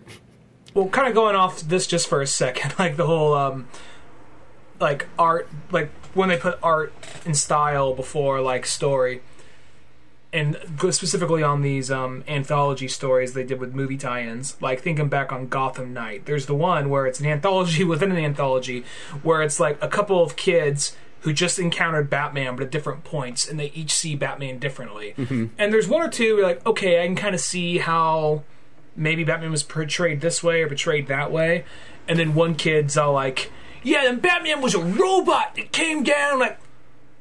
the fuck did you see, dude? Like, what? I, I, I know that he didn't do any of that shit. Shut the fuck up. And then, you know, he's just That- like, that- that's the kid that comes in and tells you all about the stuff that's fucking not real. that's the kid that told you Mew was under the bus Yeah. or under the truck. You got to use strength in the truck. That's that fucking kid. Yeah, Zach. That's that's that's what that kid was. When I saw that, I'm like, oh, I know this. I know this fucker. And the because he's the same, kid, because at some point, even in that same scene, he's all like, "That's where the guy threatened to fire at me." He said, "Go on, man, shoot. I'm not scared." He didn't say that. Yeah, he did. Like, I wish Batman would have just like, "I'm gonna break my no kill rule just once. yeah, let's, we're taking this Just one. boot, big boot him off that cliff, off that building." We're taking him out of the equation. That's fucking it. Done with, and so on. But um, so we're coming at you with Matrix Four after you know Animatrix and all that good stuff there too, coming all together here. And this is one of those weird ones that's like they talked about this for like a long time of having another Matrix movie, and it's sort of that kind of thing that like it almost got to the point where like it went on for so long that it kind of like oh yeah that that's not going to happen yeah yeah yeah okay sure thing whatever and then it just felt like all of a sudden it's like oh shit there's actual footage they actually dropped the trailer like because every single time you'd hear a rumor it almost got to the point where it's just like you know I'll believe it when I see it. I don't want to you know get my hopes up for something that's probably not going to happen because I know the Wachowskis kind of were just sort of like done with it. And I don't know if it's that kind of thing that like the Wachowskis went like shit you know what? Everything else we made though I actually like some of those ones and so on like that they're like they just never seemed to cut it. Like we just never had another Matrix under our belt and so on like that. Like everything else was like just kind of fell into like the B list kind of category. So like shit, like you know what? Maybe, maybe that's what we have to finally do.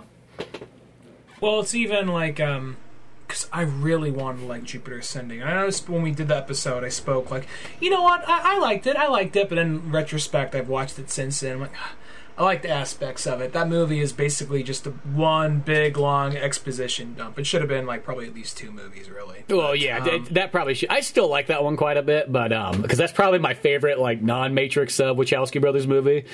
But uh, that's not saying, but you know, out of the you know the other three, Well, I mean, like I don't know. I, I they they they because yeah, they, I guess that they're now the sisters. I don't know if they're the yeah they're yeah, sisters now. because I, I don't know now if it's, not, go by or it's not Larry and uh, Andy. It's now Lily and Lana. And the weird thing about Matrix Four is when I saw the credits, I was all shit. There's Lana. Where the fuck's Lily at? You know what I mean? And I was like, I hope there wasn't some weird like brotherly like or sisterly like feud and so on. And then I remember I looked up and just said like, oh no no no, Lily was just she just wanted to kind of kick back and you know she she said green light, go ahead. You know what? Fuck it. Because I was weird. It's like wasn't on directing, wasn't on producing, wasn't on writing, wasn't on story by, and that that would maybe kind of go like, oh shit, what the fuck happened? What, what happened? Well, I guess before we go too far into like Matrix Four or Matrix Resurrections, and before we go into too many spoilers or anything like that, I I'm still not entirely sure my opinion of the movie yet because it's there's a movie that drops so much, mm-hmm. and it's a movie that's a lot of people are going to see it and just say, "Oh, it's just dumb. It's just like cashing in on nostalgia." And there's going to say peop other people who say, "No, no, no, it's not. It's it's it's way smarter than that." And then I'm like, "Well, I know it's smarter than that, but I guess my feeling is, did it really achieve everything it wanted to through that?" And I overall, I'll, I'll just say this: I liked it. Mm-hmm. I'm not sure if I love it yet, though, because that's that's the thing about that movie. It's one of those movies I need to watch again, Yeah. and really digest and think about, like, because it is doing like it, it's it's kind of like talking shit on like reboots and all that. At the same time, it's not really doing a reboot, but it's making all the it's doing some of going through the same motions at the same time commenting on it. You know. Well, yeah, because it's got it's got a weird fourth wall breaking thing that only I feel like the Matrix could technically do. Almost no other movie could do that without it feeling like a fucking Woody Allen movie where he walks in over the side. And so let me tell you what I was feeling like when I was in this situation. Like, you know what I mean? It's like two two steps from like being that, but like since it's Matrix because you're in the computer system, I feel like you can almost kind of have that. And I'll say overall, and this is the thing about Matrix, you always got to give multiple watches. I felt like all three of the other ones. I it it took me a couple watches before I went no shit these movies are all fucking perfect like in a sense for me like it it, it took those and four I walked out of that theater going It's really fucking good. I liked it a lot. There's a couple weird things in there that I felt like that shouldn't have been that hard to do just to kind of spice it just that extra bit. Like I'm gonna say this right at the bat. Why the fuck is Keanu? I wish Keanu Reeves was in his suit like halfway through there. Like he's walking around, like the the outfit he's walking around the whole time looks like he showed up to do the fucking Neo voiceover in a video game, and then be like, oh shit, you're gonna roll cameras on me? uh, well, uh, I, I, guess this is what I'm wearing the whole time. He, the whole time he's got the most casual. He's like fucking wearing jeans and like a blazer and a t-shirt on. Like, and the beginning doesn't bother me because he's in like the the computer programming part. But once he's in like the once he becomes Neo again, like, what the hell are we doing here? Like, why is he doesn't the suit that he had the very very end of the movie? I'm like, put that on him halfway through. Yeah, the, the clothing choice in this was weird, just because. Well, even going back, I'm going to say this. Regardless, even though I really like Matrix two and three, I'm not a big fan of like the buttoned up trench coat thing he has. At the end of Matrix 1, when he's like in a suit with the trench coat and has the tie, that shit looks fucking badass. Oh, and yeah. then he doesn't have it suddenly in Matrix 2 and 3. He has kind of like a man dress kind of thing. And I get he's supposed to be all monk like or whatever. Yeah, he's got like a kung fu suit on in a sense that's pretty much like all leathery and black. But I, I felt like it, it, sounds weird, like the small, like I, I overall really like Matrix 4, but I felt like the small things that it was sort of missing was sort of like the sort of the, the Matrixy type stuff. Like it doesn't have the green filter over it, which I mean I get it because it's a new program. I mean they, they sort of explain why those things kind of happen, but I feel like that kind of is like symbolic with the fucking Matrix is like the monochrome, like it looks like you're looking through like an Apple II the whole time. Like it feels weird to take that out. Like wh- wh- why take that out? You know what I mean? Like that that should just be like we don't have to really explain it. That should just be what Matrix always kind of looks like, you know. And even like when they're in like the real world or whatever, it doesn't have like the blue sort of filter over it that like it, I mean, I guess maybe a little bit, but not not as much. It almost feels it has a very neutral kind of tone to it.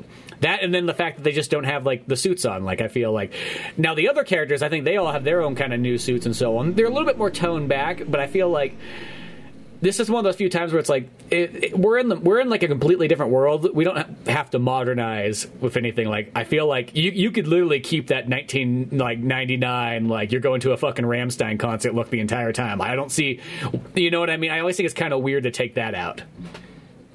Uh, I'm gonna say this part real quick. Overall, um, I did like it. Overall, the action was good. Yeah, but action is not nearly as good as the first three. No. And the thing is, I know they don't have Yuen Woo Ping, uh, but at the same time, it's like Matrix. I don't care what anybody says. You can say you don't like the story. You can say you don't like that. It is undeniable. As far as American cinema goes, all three of those movies have some of the best action put on screen. Definitely. So the fact that this one just says like the action is serviceable I mean, I, I get a lot of the pe- there. A lot of them are older now, so they probably can't do all the shit they wanted to do. But at the same time, like, all right, well, fuck, I don't know, CG their face onto a stuntman, or get it, or have, or just get the shot dis enough where it is a stuntman. I don't fucking know, you know, because yeah. it's like. I, I don't know. I was just sitting there, kind of like waiting to be blown away by the action, and after a while, I felt like the um, his little force push force field thing he does it a lot. was just kind of a cop out so he wouldn't have to like do as much punching you know? I, I kind of felt like that too. Well because they do a weird thing i will say they do a weird thing in four where it does the thing where it plays the safe ground between one and then two and three. I feel like it's still you know completely a four. It's not. I'm glad it wasn't doing that thing because that's something that drives me up the wall that certain sequels do, where they go, okay, one was great. We'll talk about that one. Fuck two and three. You know, like I, I kind of hate when movies do that. This one doesn't do. This one acknowledges two and three totally fine the whole way through, but it also kind of pulls. In a sense, it kind of like limits Neo's powers, like where he in a sense doesn't have his superhero abilities. Because once again, I'm thinking that that's sort of the thing that people kind of that scared him away. So they almost said like, well, shit, don't give him too much of that. We'll mention it, but we'll act like that Neo's too old now to do any of it, so or he's forgotten, like it's like fucking Hook or something like that. Because that's almost what this movie's like. It literally is like Hook. like they, they, go. I'm surprised that Neo's Hook not revolutions. He's not like overweight. He, he's like fucking has a family that fucking disrespects him the whole time, and he's he's always fucking working on his game. That's true. I guess this is just one like angry, like you know, he's on a phone call and just turns to Trinity, like, "God damn it, will you get those kids out of this room?" and Niobe's just like, "I'm a, I'm an old lady now, Neo." She's windy. yeah, it was real, Neo. You just got her with a dream. You just lost the feeling. well, like it was it was just one of those things where I- overall liked it, and I got. I mean, there's the thing at the beginning where pe- they're trying to fuck with your mind, like, oh wait, so was the original trilogy just a video game in this world? I'm like, no, The, no, the it's not computer's just that. fucking with you because that, that, that- Yeah. that's what I kind of do. I'm like, no, no, no, because you know that's kind of like what it is. And also, you're like, okay, we're gonna figure out how Trinity fucking survived because you know she's fucking only just impaled like eight times at the end of three. Well, then they, they you know they reassembled them and then they like brought they like revived them and brought them back. I'll say something I appreciate about this movie for the marketing campaign is they show very little of the real world. Like they, you saw one or two shots in the trailer. No, they're, they're, they go to the real world at some point, but it's not like there's a lot they left out. So I didn't feel like I saw the whole movie in the trailer. You know. Yeah, well, that's what I mean. Because when I saw the trailer, I was like one of those ones. Like it almost, i- i- if you just kind of saw that like over your shoulder, like on TV, you almost wouldn't have thought that was a a Matrix trailer. Like because it's just like what the the scenes they show and just didn't really look like. It just looked like you're looking at some fucking like Keanu Reeves is in a new office, like you know, drama. Well, it's also like even. I mean, there was like this very bright, vibrant kind of like it had more color to it, which I get we were trying to do because that's the. I mean, mm-hmm. I'll say. I mean, when I lived, I mean, because it takes place in San Francisco, Yeah. and you know, I like when I lived there, I didn't really know a whole lot of techie people. I knew some techie people, and but there was that a little bit of that more of like very self-important, very grandizing. What we're doing is really important and really needs to happen. But you see, it's so there's this kind of like fake glossiness and fake shininess to it, and mm-hmm. I kind of got that with that with the way they were presenting San Francisco in this movie, with this kind of like you know. It looks very pretty and it looks kind of shiny, but at the same time, it's also like very fake. Yeah. You know? And like even all the people around there, like there's the part where they're having they're playing Jefferson Airplane, um, White Rabbit. that montage. Yeah. Yeah. White Rabbit in the in the montage, and then they have them sitting there, and they have people coming in with all these different opinions of what the Matrix is, talking about. Well, I didn't really give a shit for all the philosophy. I just liked it because of all the action. Well, I didn't get. I liked it because it was speaking on cryptocurrency and the evolution of human economics and you know just all this really like all, like saying every single theory and acknowledging them like no you guys don't get it you guys don't get it either you know Well, that's what I felt. I, I really felt like Wachowski's kind of did that thing. They're like, here, we're just going to take literally out the fucking comment section of what people think that talk about the Matrix and just like turn that into like characters. Because that's what I thought was kind of interesting. Is like literally the the fourth wall breaking, as also being the fourth movie, which is kind of ironic. But um, is that it sort of just had like they almost just like sort of address like how people like perceive the Matrix beforehand in their own movie and so on like that. Because the Matrix is one of those few things that it's a movie, but it's also in the movie. It's also the Matrix as well too. So all the characters could talk about it like that. And the way that the machines kept Neo alive was also one they used Neo and Trinity's power that was like so much more surpassed than everybody else's, like the super batteries. You know what I mean? They- They're like the nuclear power plant of like human beings. and there was like something like I'm trying to remember like because I'm not I'm not gonna lie there's there's so much exposition in the movie there's I have to go back and watch it again yeah. Um, there is that whole thing where uh, initially because one of my biggest problems with uh, the sequel trilogy for Star Wars is we're right back where we started with little exp- with little explanation unless you feel like going and checking out all the expanded universe stuff. Like I, I like expanded universe stuff, but I shouldn't need to check out expanded universe shit to know what's going on in the main movie. You know, I, I feel like there should be a little bit more explanation than from the shadows, the Empire came back again. You know, Yeah. So Well, well then also Disney's also like, oh yeah, by the way, uh, we don't like some of this uh, old information that you would have fucking known in between these, so fuck you. Go get the Yeah, new stuff. now granted they now granted they've put in like you know they've kind of filled in some of the plot goals through like Mandalorian and other stuff but regardless it feels like well why the fuck are we starting at space square one I thought as these would go on they'd explain it more but they don't really. No. and this one they I was afraid it was going to do that and it kind of does it but not to the full extent they don't go to the degree of like it's all human or it's all machine one or the other it goes okay so once the peace happened machines started fighting themselves against different territory. And because of that some factions of machines stayed assholes some factions of machines stayed with the humans. Mm-hmm. So for that there is kind of like okay yeah we're fighting these machines over here but these machines are our friends. I'm like, okay, all right, that's that's a good middle ground, I think. Yeah, and now you know we learned from that you know Animatrix that we, you don't s- enslave the machines. You just make them your pet and put a fucking collar on them, and you know give them a, a dog tag and put them outside at night. They didn't go that degree, but that'd be funny Because well, that's practically what they did. I mean, it's Did like they? it, it's because because uh, that's how I sort of felt. Like not a bad way, but it was almost like the machines are now like pets. Is almost like how it sort of is. They're not slaves anymore, but they're pets. Did they say they were subs because they were helping them out? Didn't they just weren't there some machines that were just because like they that thing now? Well, if it- there is a living program in the Matrix, it could like be a bunch of little bead things in real life and kind of interact with the real world. Well, they have those ones, but you know, just like the ones that, like the ones that go to rescue, like uh, Neo and everything. They just literally felt like robot dogs in a sense. They felt like it, but I I I, I got what you mean. That- almost that almost felt like something you'd seen a PG or PG thirteen movie. Like, thank you, thank you, Ganari. yeah, that, that's literally what it felt like. It was like here's the here's like the robot dogs, you know. Now go outside and they looked a lot softer kennel. and they looked a lot softer and nicer than the Sentinels and other robots. Don't sit you on the couch, damn it! They'll make a squirt bottle out. like the, Oh shit! It's doing bullet time with the squirt bottle. Yeah. Yeah, so Um, so like that, there's kind of like that and so. But I do like the kind of like the balance they sort of have, where it's also that sort of thing. It's not like the ones ones that are like, oh shit, nothing really worked out, and someone's like, oh no no, Ne- Neo, you fucking brought peace, you did a fucking good job, and so on like that. Morpheus fucking died, but you know you, you did a good job. Morpheus is dead. Yeah. Yeah, Yeah, don't worry about it. yeah, don't worry about it. We put a statue up, you know. Uh, we put your name on the card. We, we thought it would be okay.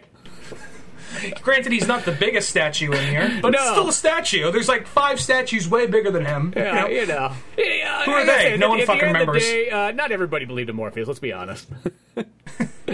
Um, You there know, was this. really, even till the very end, there, we all kind of had, you know, is this guy just some lunatic that we're following? There was this thing with Morpheus. Like, okay, so after they after Matrix Revolutions came out, they brought out Matrix Online. They had this whole ambitious idea of like, we want players to decide what happens in the future of the Matrix. I'm like, it ended in Revolutions for me. I'm I'm good with that. And then um, I remember seeing there was like some show on G4 where they would just play cutscenes or trailers. Oh, this I- is pre YouTube. Yeah, and that, that was a great show for the time period because that's how you learn new shit. And there is a there's a cutscene from Matrix Online where Morpheus is like, "Why won't they give back his remains?" Like, oh shit! So is the war about to happen again? And then um, they have like some like figure with like a bunch of bandages wrapped around his face and like kind of like a Matrixy kind of suit, like chase down Morpheus and kill him. I was like, that did not happen. And then you see Niobe and a bunch of other like people from the Resistance meeting up with some agents in the street, and they're like, "It was not us. We didn't do it." And then I and then I was like, mm, "I Morpheus didn't die to me. Morpheus never died. I don't care what the fuck this says. I am not, I am I refuse to acknowledge this." But I don't like the idea that he went through all that just to die a few weeks later. Yeah, well, that that was probably to get you into the game, and then you realize, oh, that's not Yeah. that's not what happened. You know, like one of those ones, maybe- like, oh shit, you, like you're gonna have to figure it out. I feel like if that game was not like, the, if it didn't have the online thing tied to it, that would have been something I would have went out and played. But it was like, oh, you have to play it on Yeah. fucking the internet and pay like ten dollars a month. Fuck you. Exactly. That's kind of how I felt too. And um, I, I think it, the game went under quickly too. So it's one of those things. Pay pay sixty bucks for it, monthly fee, and then oh yeah, then it's gonna be yeah. Yeah, Um, everybody thought they could get that kind of like EverQuest World of Warcraft money, but then it realized that there's very few things that could really like keep somebody paying ten dollars a month. Like hacks and computer viruses basically worked as magic, that kind of thing. You know. Yeah. So, um, no, but um. So I'm not sure if that's still canon, and I'm not sure if they retcon that or what, or if he died a different way. But um, I mean, I, this this world. I mean, what he was already a bit older than Naomi, so I, I kind of get if he's dead by this point because it's what's supposed to be 60 years later. My Yeah. God. Jada Pinkett Smith. I know it's all makeup, but she looks good for being like hundred something by now. I guess. Yeah, exactly. Y- you know, um, and it's cool that they brought her back because that was one of the ones like because at first it's kind of like I think it's kind of weird that there's some characters like okay like we have the character but we're not going to get the actor because even like you sort of have like new Morpheus which just seems kind of like a strange one. It's kind of a cool character where it's like oh it's like you literally combined an agent and sort of like Morpheus together and it's almost that I guess it's like a weird thing where it's like you know every certain amount of years in a sense there's a Morpheus there, there's a prophecy and there's a Morpheus that comes from it I guess is what they're sort of saying. I think that the, what they do with Morpheus, Morpheus in air quotes for this movie, Yeah. it, it's a cool concept, but I don't think they really utilize him because he is kind of like there was there when like right when Rogue One. It's like one of those things. I don't think it was the Wachowskis. But right when like Rogue One came out, a bunch of movie studios were trying to do, okay, let's see if we can make a prequel spin-off movie that nicely fits into the chronology but doesn't fuck or affect anything else but still has a standalone thing. And they were talking about doing a young Morpheus movie for a minute. Mm-hmm. And I'm like, well, I mean, I I don't know how that's going to work, and it obviously didn't happen. But at the same time, there is a little bit of this thing with, with what they do with this new Morpheus. I feel like it's an interesting concept, but they don't do enough with him. Like I feel like he's presented, and I think it's kind of interesting. A Morpheus who's trying to become Morpheus. He's like, I've been put into the Morpheus role, but I um, I'm put into the Morpheus role, but at the same time, I don't have like I don't really know what I'm doing. And Yeah. That itself could work, but then they just kind of stop there. You know what I mean? He just come, he just becomes like a well, I can turn into a bunch of beads and sneak into the into the robot city. yeah, I go up the pipes of the sewer system. yeah, like, who was here? You know, there's just like the one robot sweeping. Like, oh, It's just like it's like the the one the, the first like blacksmith they hired. Of course, he turns out to leave us. Hey, I, I didn't. It's not me. Did It's you my realize why we always hire guys that looked identical to ourselves?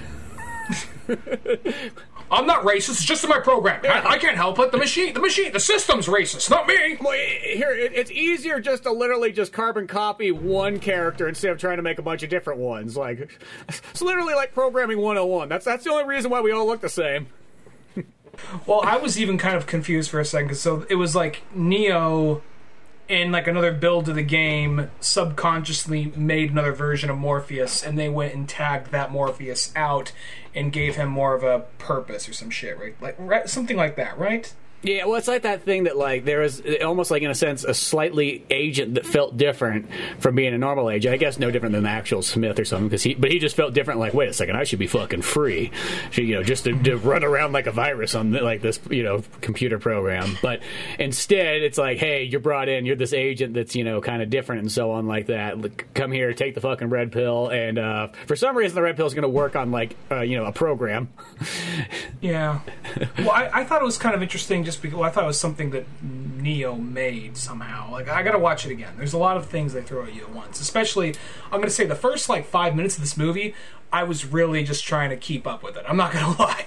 There was like, I, I knew that it was meant to be like they're commentating and they're watching, um, like a reenactment essentially of of uh, the first Matrix but I, I felt like that was something like a rebuild of the game. It was in Neo's computer or some shit like that, and that's where they plucked him from, and that's where they red pilled him. And but who knows? I mean, I got to watch it again. Um, I will say though that once it got kind of rolling, I, I thought like a, a Morpheus with a little bit more of like kind of like a fun, kind of laid back attitude was interesting. I just like I said, I just thought that he just kind of took a back seat after a while.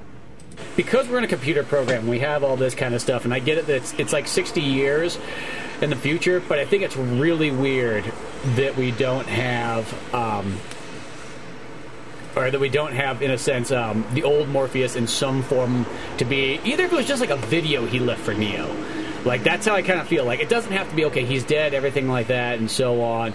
But why doesn't Laurence Fishburne come in somehow, or even like one of those ones where like he even just like comes in and uh, new Morpheus changes into Laurence Fishburne just to have a scene for like five minutes just to talk to Neo. It, do- it doesn't have to be much, but just something like that, like just for a cameo's sake.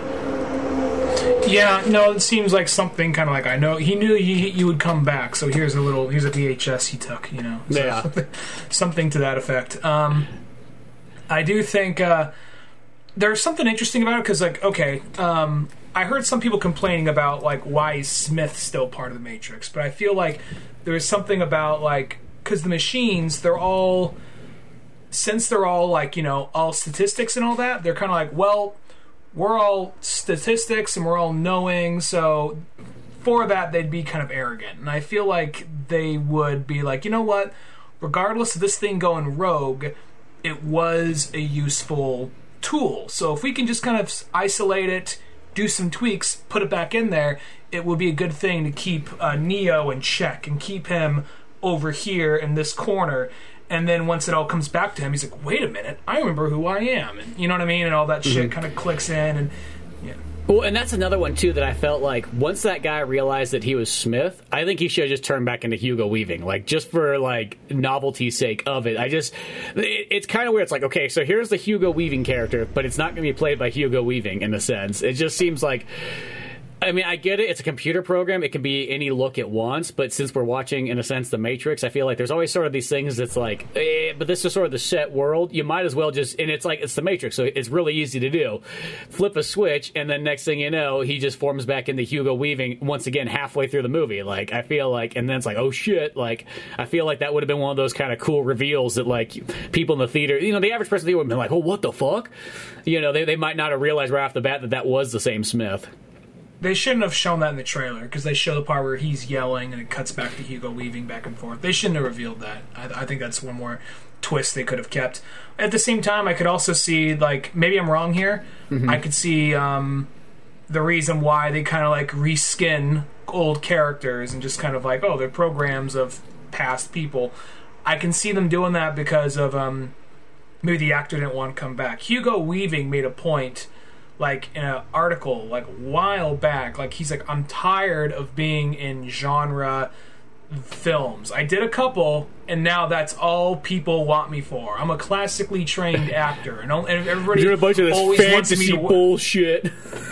they always want me wearing makeup or they want me doing a voice of a fucking robot. I'm tired of this shit. Like he went out of his way. Like he he flat out came out and said like i don't fu- i think those transformer movies are fucking dumb. I just did them for money and now everyone just wants me to do all these these like villains and sci-fi fantasy shit. I mean he wasn't even in you could see whoever did it was doing their best hugo weaving impersonation but that wasn't even him in red as red skull in avengers infinity war endgame. That was somebody else. Yeah, so, well, I feel like he, uh, Hugo even just got approached like, I'm sick and tired of these fucking nerds and their stupid shit. like, 'cause that doesn't feel like, well, then why did you keep getting into like the Matrix and Lord of the Rings all that stuff? I don't know. The fucking paycheck was good. I thought it was to get me a real movie contract. I just did the I just did the border collie in Babe. Okay, I thought once I got Lord of the Rings and Matrix, okay, that's gonna be it. Then I'll get back to doing some real acting. And then sure enough, oh, you want to voice a robot? Oh, you want to voice a red Nazi? Fuck you. yeah, he he just reminds me like one of those guys. Like, I just don't fucking get it. Can't these nerds go out and fucking like you know pitch a ball back and forth or something? It's, it's like stop watching these superheroes play grab ass in tights and go out there and get some fucking pussy. Yeah, man pussy. because that's what you do in a locker room. You become a real man with your other fellow men. but yeah, it's like I feel like that's the only thing kind of really like missing. I mean, yeah, the, there could be some more action. I know that you know she's got some of the older people and so on, but it's just like I just feel like a Morpheus cameo and even a Hugo Weaving cameo. I feel like it feels like yeah, it's like it's not that the guy playing you know.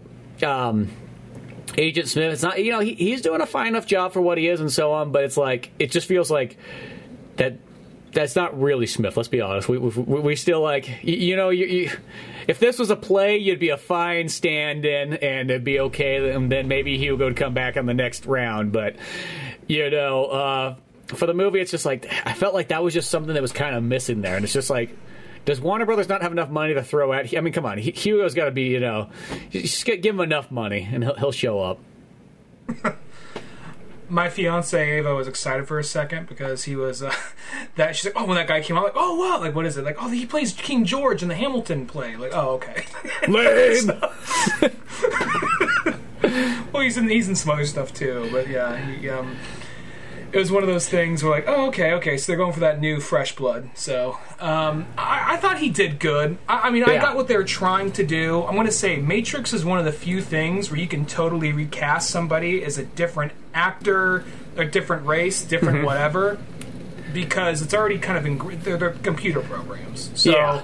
I, I totally get like that. This is one of the few franchises. As long as they're not in the real world, you can kind of switch out anybody for anyone. Um, so that was one case where I was just like, okay, okay, I, I can fly with that, you know. Um, and plus, also just an interesting dynamic. That idea that like, like this idea, like even though there might be some logic gaps between it, like of how he just suddenly kicks at the guns and he realizes, but the idea that like me that they kind of known each other for like the last and who knows if they've really known each other for the last 20 years or if it's just he's been told they know each other for the last 20 years. But the idea that they've just been doing this game and he's like okay we never really liked each other but we worked on this thing together.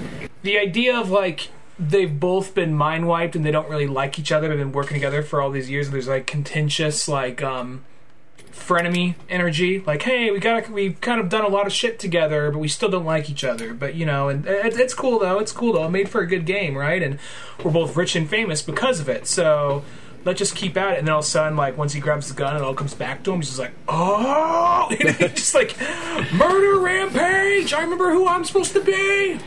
Yeah, exactly. He kind of he gets back to it just there and so on. And yeah, it's not saying because I think all those characters do cool, you know, do a fine job anyways. And it's one of those ones that I mean, I feel like yeah, I mean, you got just like the biggest movie company, so it's kind of weird to think that it's not possible. But I know that like some of those things probably is just other choices that they decide to make. So, I mean, if, if that's what the workaround is to get a Matrix 4, that's fine. And it does make, like, that, you know, fight scene that they have when they're, like, in the, you know, the bathroom and whatnot, and Neo and, like, Smith are fighting, is still pretty cool for, you know, an older fella still fighting. It's weird because you see John Wick and, like, you're like, you're like, dude, fucking, like, uh, Keanu Reeves just kicking ass for three movies straight, and then it's like, well, once he gets to the Matrix, he's like, you know what? I, I just want to cut back a bit. Can I just reach my hand out? Like literally on the movie poster, I'm reaching my hand out. Like, can we just use that like half the time? I'll, I'll just block stuff. Well, there's that. Well, I'll, I'll say this. Going back to Morpheus for a second, the idea of like he's trying to like he's trying to re- recreate the scene with Morpheus. He's like, I know it's not as effective doing it walking out of a bathroom stall, but figured it's worth a shot. yeah, exactly. You know, and uh, I mean, like, and even like those characters, like you know, they kind of. I mean, I guess with the new kids, you know, it's like they sort of have it where they each have the kind of more color and so on. Because the new Morpheus, instead of being in all black, he's got real like kind of like flamboyant, kind of like bright colored suits on. And then the other team's all kind of cool too, because you got Bugs, and then you got there's the chick with the tattoos. I can't remember what her name was, and then. um Though there's some blonde guy, but you know, th- those ones also. I don't remember some, the team. I, I just remember I Bugs and the chick of the and the chick of the tattoos is who I remember, but. Yeah, those are the two I remember. Like, and I'm going to say this: like the girl with all the tattoos. Like in the real world, like oh my god, that girl's really pretty. Then in the, in the Matrix world, where hair was all like fucking goofy as shit with the with the weird like mini cornrows going sideways and around this way, and like comb their head. Like, what the fuck's going on there? You know. Well, it's, it's, I feel like it's sort of like the Niobe thing. They're like, okay, Niobe's got a kind of a weird haircut. How do we let's make the next character have even weirder of a haircut, like when they're in the Matrix or hairstyle? Well, Jada Pinkett, I think, can pull it off. There, there's just something about like I don't, I'm not. I just think it is. It is one of those things when you see a white person with cornrows, it just doesn't work out as well. I'm just saying, it just doesn't work out as well. I think Jada Pinkett Smith makes it look makes it look all right. She's already a really good looking woman too. So yeah, well, um, I'm not saying anything like that. I just feel like it's like that's the thing though. It's like that, that's sort of the start. They gotta top it. The, the, yeah, the weird haircut. So it feels like okay, now everybody's got to have kind of a weird hairstyle and so on like that. Like that. That's what I'm saying. You know, and that's how it sort of felt because even like the the Bugs lady kind of had you know the weird kind of dyed hair and everything like that, and then in the real mm-hmm. world she just looks kind of normal. Yeah, I will say now that I'm looking at the Matrix Resurrection poster right now, new Morpheus is literally cosplaying like the Joker in this poster.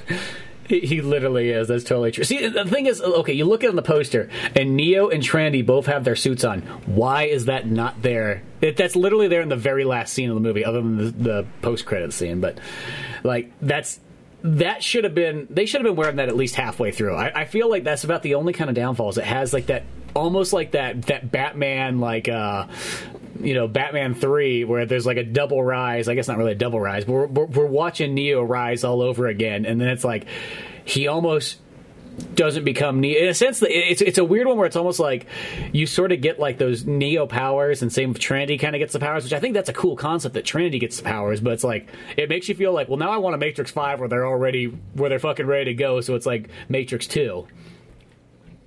Yeah, no, that's true. That's true. I'm just gonna ask a question. This is gonna make me look somewhat unprofessional for the podcast. You said um, post credit scene. I'm not gonna lie. I've been kind of lazy lately. Uh, usually, if I just get done watching a movie, I'll look up on Wikipedia, go to the plot, and see if there's anything about post credit scene. And said nothing about a post credit scene, so I didn't stay. Um, what is the post credit scene? Uh, it just goes back to like that roundtable discussion of like the people talking about like the Matrix again, and then they go, "Well, you know what?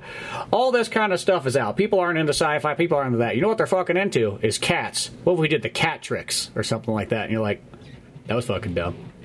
Well, they're probably also just making on. Well, th- this movie has no problem coming out and saying, "We kind of didn't want to make this movie. Warner Brothers is going to make it without us." So we could either let them make it and fuck it up, or we could have tried to show a little bit of our of our vision. Oh, and The I, little I- movie literally says that. Yeah, well, that's kind of interesting. It's almost like it tells you that as you're watching it, you know. Especially when they're like, you know, our parent group, Warner Brothers. They don't even they don't even they don't even like beat around the bush like you know not like not like oh the Rupert brothers or something like that or the the the Warner sisters don't even go as far as that. They just flat say no fuck you the Warner brothers yeah they're making us make this fucking movie. Yeah, exactly. So it, it is kind of you know kind of funny there. It's one of those ones like you know beyond that though, there still is a lot of really cool stuff in here, and I, I feel like even the stuff it kind of adds in and talks about and so on like that is kind of it's nice to have. Like I think that that's kind of a neat thing there. It's just it's one of those ones like sometimes I feel like it feels like it's building back up. Like oh shit, now now we need like a, like it doesn't. I guess I mean it does sort of. I guess you could say it does kind of cap it off, but it almost ends it like where it's like, well, shit. Now I want to see what happens next. God damn it! You, you now you set up something even cooler, like the idea that both like Trinity and Neo can both have those superhero powers. Like I love like the idea of them going out as like a tag team sounds so, so badass. It does, yeah. I'm kind of wondering. So, no, no, no, um, no bullshit. When when you watch Matrix One, it could almost end right there. Like, okay, well, he has these powers. He could. I'm going to assume they win the war. You know what I mean? Just Yeah. because it ends the tone where Matrix One ends. You could just have one really good movie right there and call it good. But um, this one has kind of like, I mean, literally a major callback. They start playing like a cover of "Wake Up" Yeah. at the very end, as both Neo and Trinity fly up away together. I'm wondering if they are trying to bait sequels or if they're just saying, no, this is kind of like, we got another chance at it because the Merovingian is still out there and so is Agent Smith. So, Yeah, well, it's that weird thing though. Is I feel like. Uh, I, I, think I felt like they, they want to make it just like a cap off type movie, but I, at the same time, I'm like, dude, you guys set it up way too much for like to have another trilogy in a sense. Because I feel like this is one of those ones this could lead into some like really cool stuff and so on. And it's it is kind of that weird thing where I'm like, no, no, we're, we're trying to end it. Well, that's like, well, then don't make it have such a cool ending. Like, you know what I mean? Like, that where I want to now I want to see what the heck happens here. You, I felt like you left off on a super cliffhanger, not like a cliffhanger, but like a cliffhanger of like, well, shit, who doesn't want to come back now? well, I'm going to say you probably, um, there's only really one thing keeping it like, if the one thing that makes it like, well, I guess there might have, there, Agent Smith is still out there. Yeah. That, that's the thing. And he's separate from the Matrix now. He's separate from the machines. He's his own entity. So the fact that he's still out there and they work together briefly to bring down Neil Patrick Harris. Yeah, who's the new So architect? Yeah. So that that whole part right there, that right there tells me that like, all right, well, we're gonna we're he's still out there, and you know, it's kind of like, is he just kind of like another weird comparison here? Is he kind of like the Barbossa sort of of like of these like where in Pirates of the Caribbean movies like look out for him he's the scary bad guy and then now every other movie they're like working together with him for a minute they fight they work together they fight is that what he's going to suddenly become I I think that's literally what he's become, and so on. Well, because it's even the thing too. It's like you know, Trinity and Neo are like, okay, cool, we're gonna remake the you know the world like in our image or whatnot. Like almost it gives like I guess you could almost say it gives like some f- kind of weird Adam and Eve thing if you want to take it back to like your old you know twelve year old vision of like the Matrix religion. But like it's like one of those ones like th- that almost would be kind of an interesting one. Is like they go to fucking like rebuild this whole world as the new architects because that's literally what they just became as the architect. They take Neil Patrick Harris and say, "Fuck you, you're out of the equation now."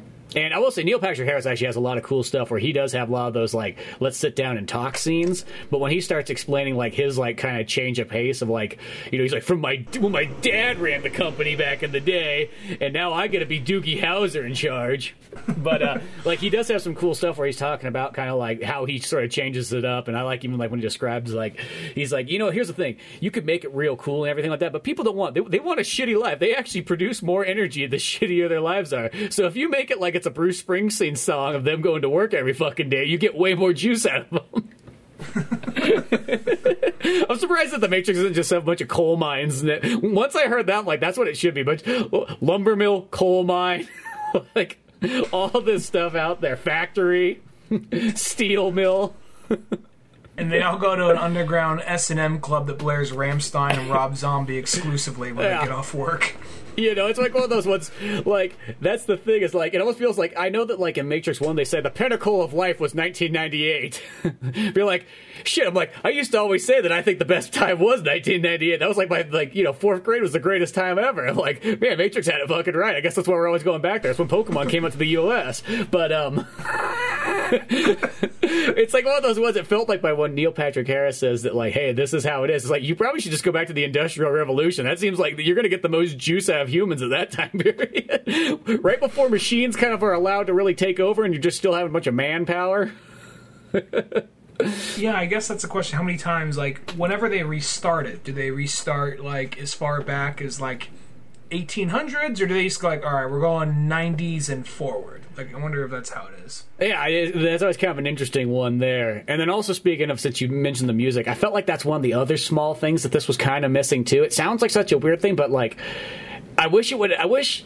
And it would have just because it's the Matrix, and I feel like it's kind of like a time capsule thing. They should have still had like you know the literally like nu metal soundtrack. I feel like that sort of makes Matrix, and I know that like as the movies kind of faded out, they started went into like the operatic like because that was getting kind. That, I I feel like Matrix almost pioneered those kind of tunes too, but I, I do feel like you could have used just a little bit. I mean, I know you get the you get the cover, which is kind of cool, but it's not Rage Against the Machine, so it's not like It's not. so it's not the same, you know. I get, but this sounds I, so I appreciate they're trying it with brass horns. They're trying it with brass horns. I'm like, it's not Tom Morello's guitar. I'm sorry. Yeah, exactly. But it's like it, this sounds so weird, but it reminds me of another movie of the same time period that's made for like in a sense that same similar like '90s going into 2000s youth. But the the third one did the same thing too, where it would- the music I think would have added to it, and this sounds so bizarre, but Triple X three. I felt like by not uh-huh. having the heavy metal tunes in there, there was like it was just felt like there was something missing, and I feel like that's the same thing with the Matrix. It's like I know that that music's not popular at the moment or anything like that, but I feel like you could throw it in there and people kind of expect it. It's like a Tarantino movie not having 70s music. You know what I mean? Like it, it almost feels like, hey, wh- where's that soundtrack? Yeah, yeah. No, no, I get you. Like I said, this is one I got to watch a couple more times, just because there's a lot of things in it. I mean, there's there's there's just clarification on all the small details of what this character is, or there's also the double meanings and double layers and metaphors within the movie, um, which all ma- which the first three Matrix films are loaded with. Yeah. So No, Um, it, it's definitely a multiple watch film and so on like that. And I know it seems like we we're slightly like nitpicking over things like it's like that was like, God, they they don't have fucking leather suits on. They're not playing fucking Marilyn Manson, and, and he's not fucking flying around Superman punching people. Like, you're like, oh, that's. A, but at the same time, yeah, it, I- I- it, it you, is know, like you know what I mean? Like, uh, I don't. Sometimes simple taste can get me real far in life. Yeah, no, but the thing is, it is a movie with a lot of like, I- like I said, I, I know I like it, but I don't know if I, I love it like the first three. I, I gotta watch it a few more times, you know, just to let it all sink in. There are things because it is a weird, it, it does, it is like this weird bouncing act where it's trying to speak on the lack of originality of just rebooting and relabeling the same thing over and over, and it's making statements on that, but at the same time, it's also very much embracing it at the same time so it's kind of like well which is it you know?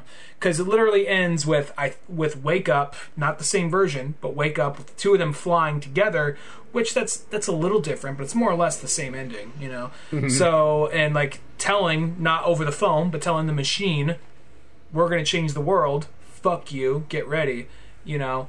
So th- then there's a lot of things of like you know just like oh look this shot from the movie. See the, the shot from the old movie. So I, get what they're trying to do, and they even have statements about it where they're like the part when they're when they, they come across the Merovingian and he's basically homeless now. And he's I used to be classy. I used to be. I used. Oh, that's what my dog thinks. Clearly, um, He, he, heard, used to he be- heard Frenchman and he got scared. yeah. Um, no, she's. He's like, I used to be classy. I used to be this, and they're like, I couldn't even understand everything he was saying during that fight because he's yelling like about like video games and about like you know s- sequels and spin-offs and comics. He's all this shit like that. So I gotta like listen to that again and just put on subtitles or some shit. Tipsy, come the fuck on, man. All right. I just, I, I, just- I do love the idea of a hobo, like just like y- just yelling off about the Tipsy, fucking fuck you.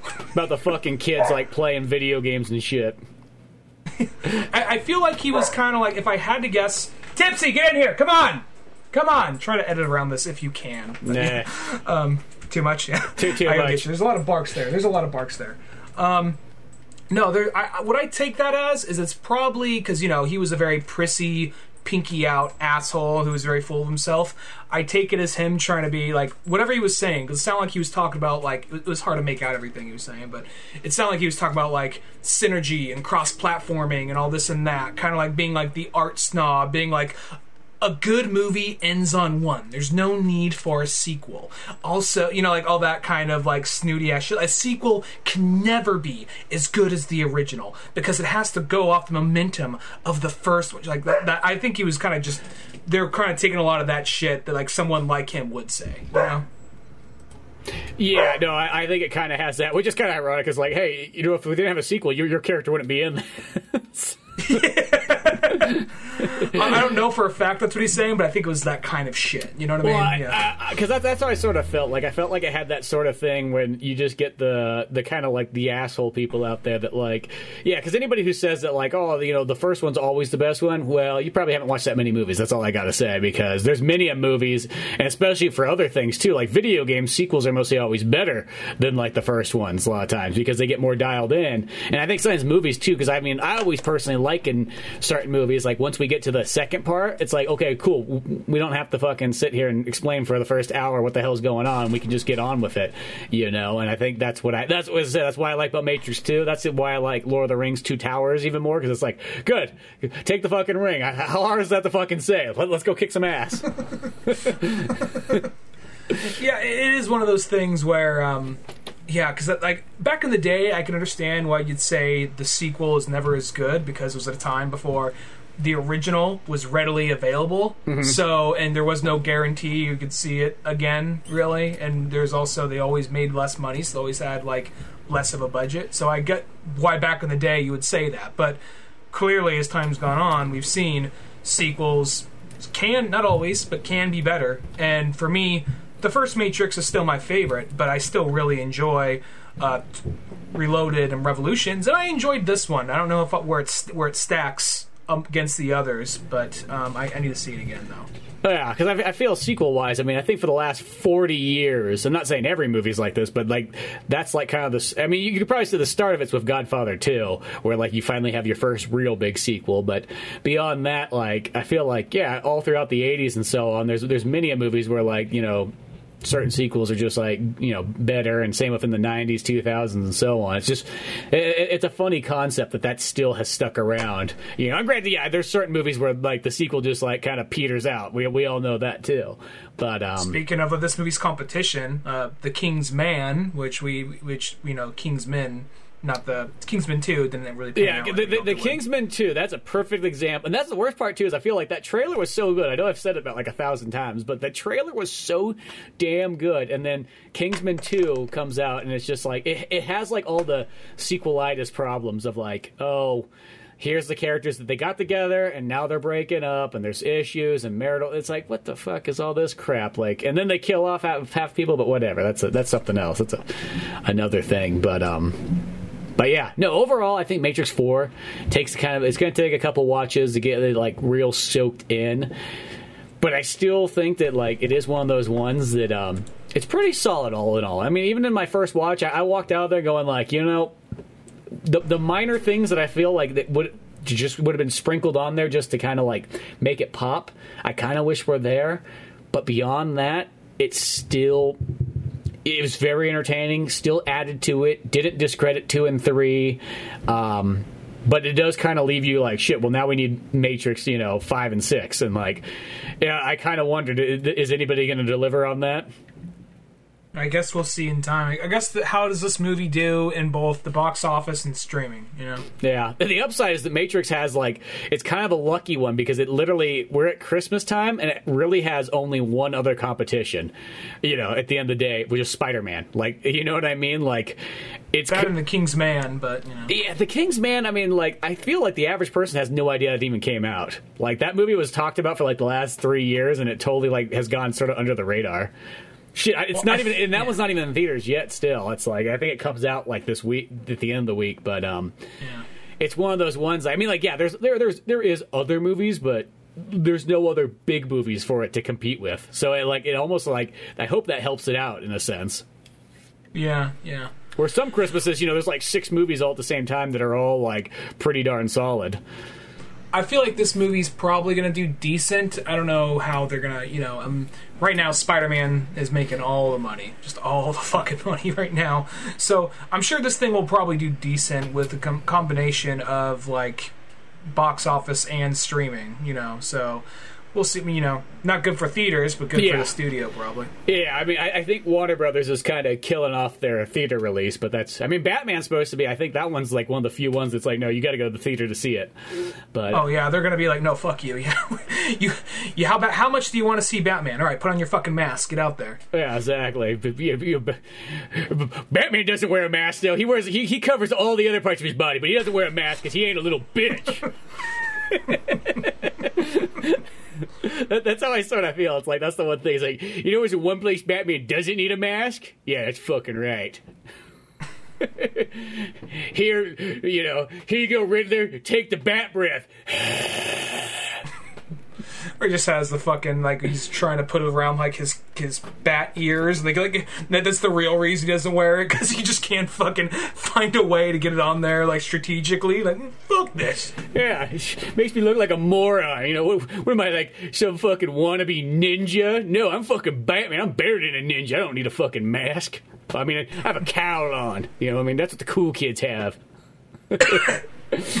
but um, but yeah, so Matrix definitely worth seeing. I think it's definitely a, if you can. I mean, like yeah, you can watch it on. I, I mean, that's that's the easy one. You can watch it on you know HBO Max, but I feel like to get the true experience, this is one you you got to go hit the cinema for. Like you know, the, the, I, feel the HBO Max after you watch it maybe once in the cinema, then you on your second watch, there you go.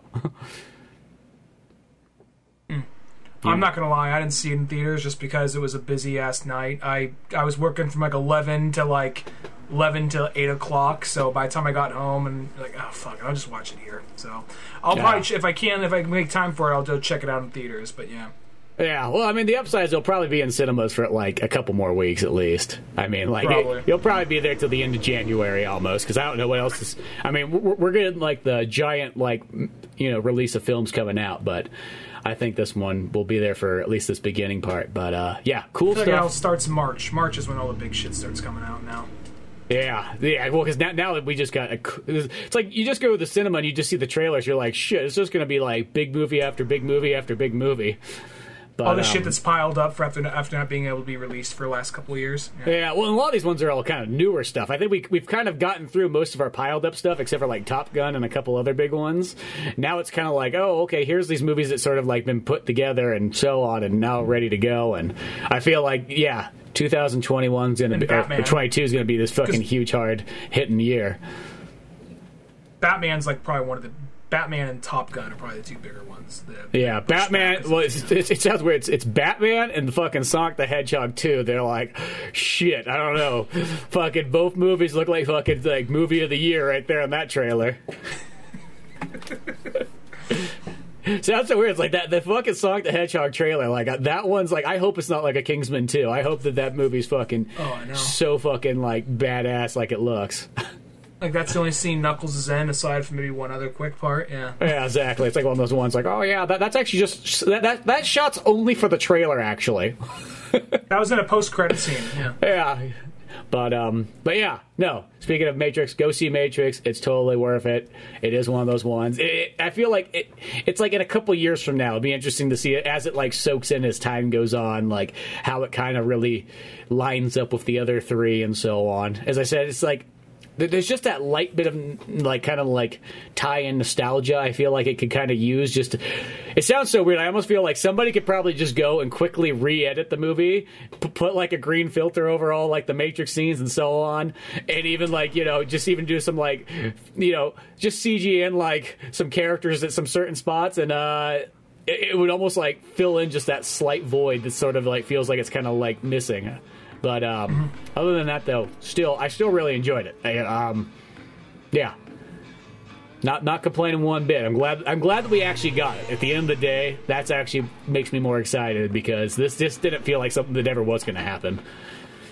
Yeah, for a while I was like, "Is this ever going to happen?" But finally is, and I overall liked it. So yeah, and uh, yeah.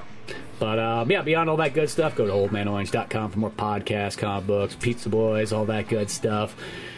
Till then, I'm Spencer Scott Holmes. And I'm Ryan Dunnigan. We'll see you some other time. Later, folks.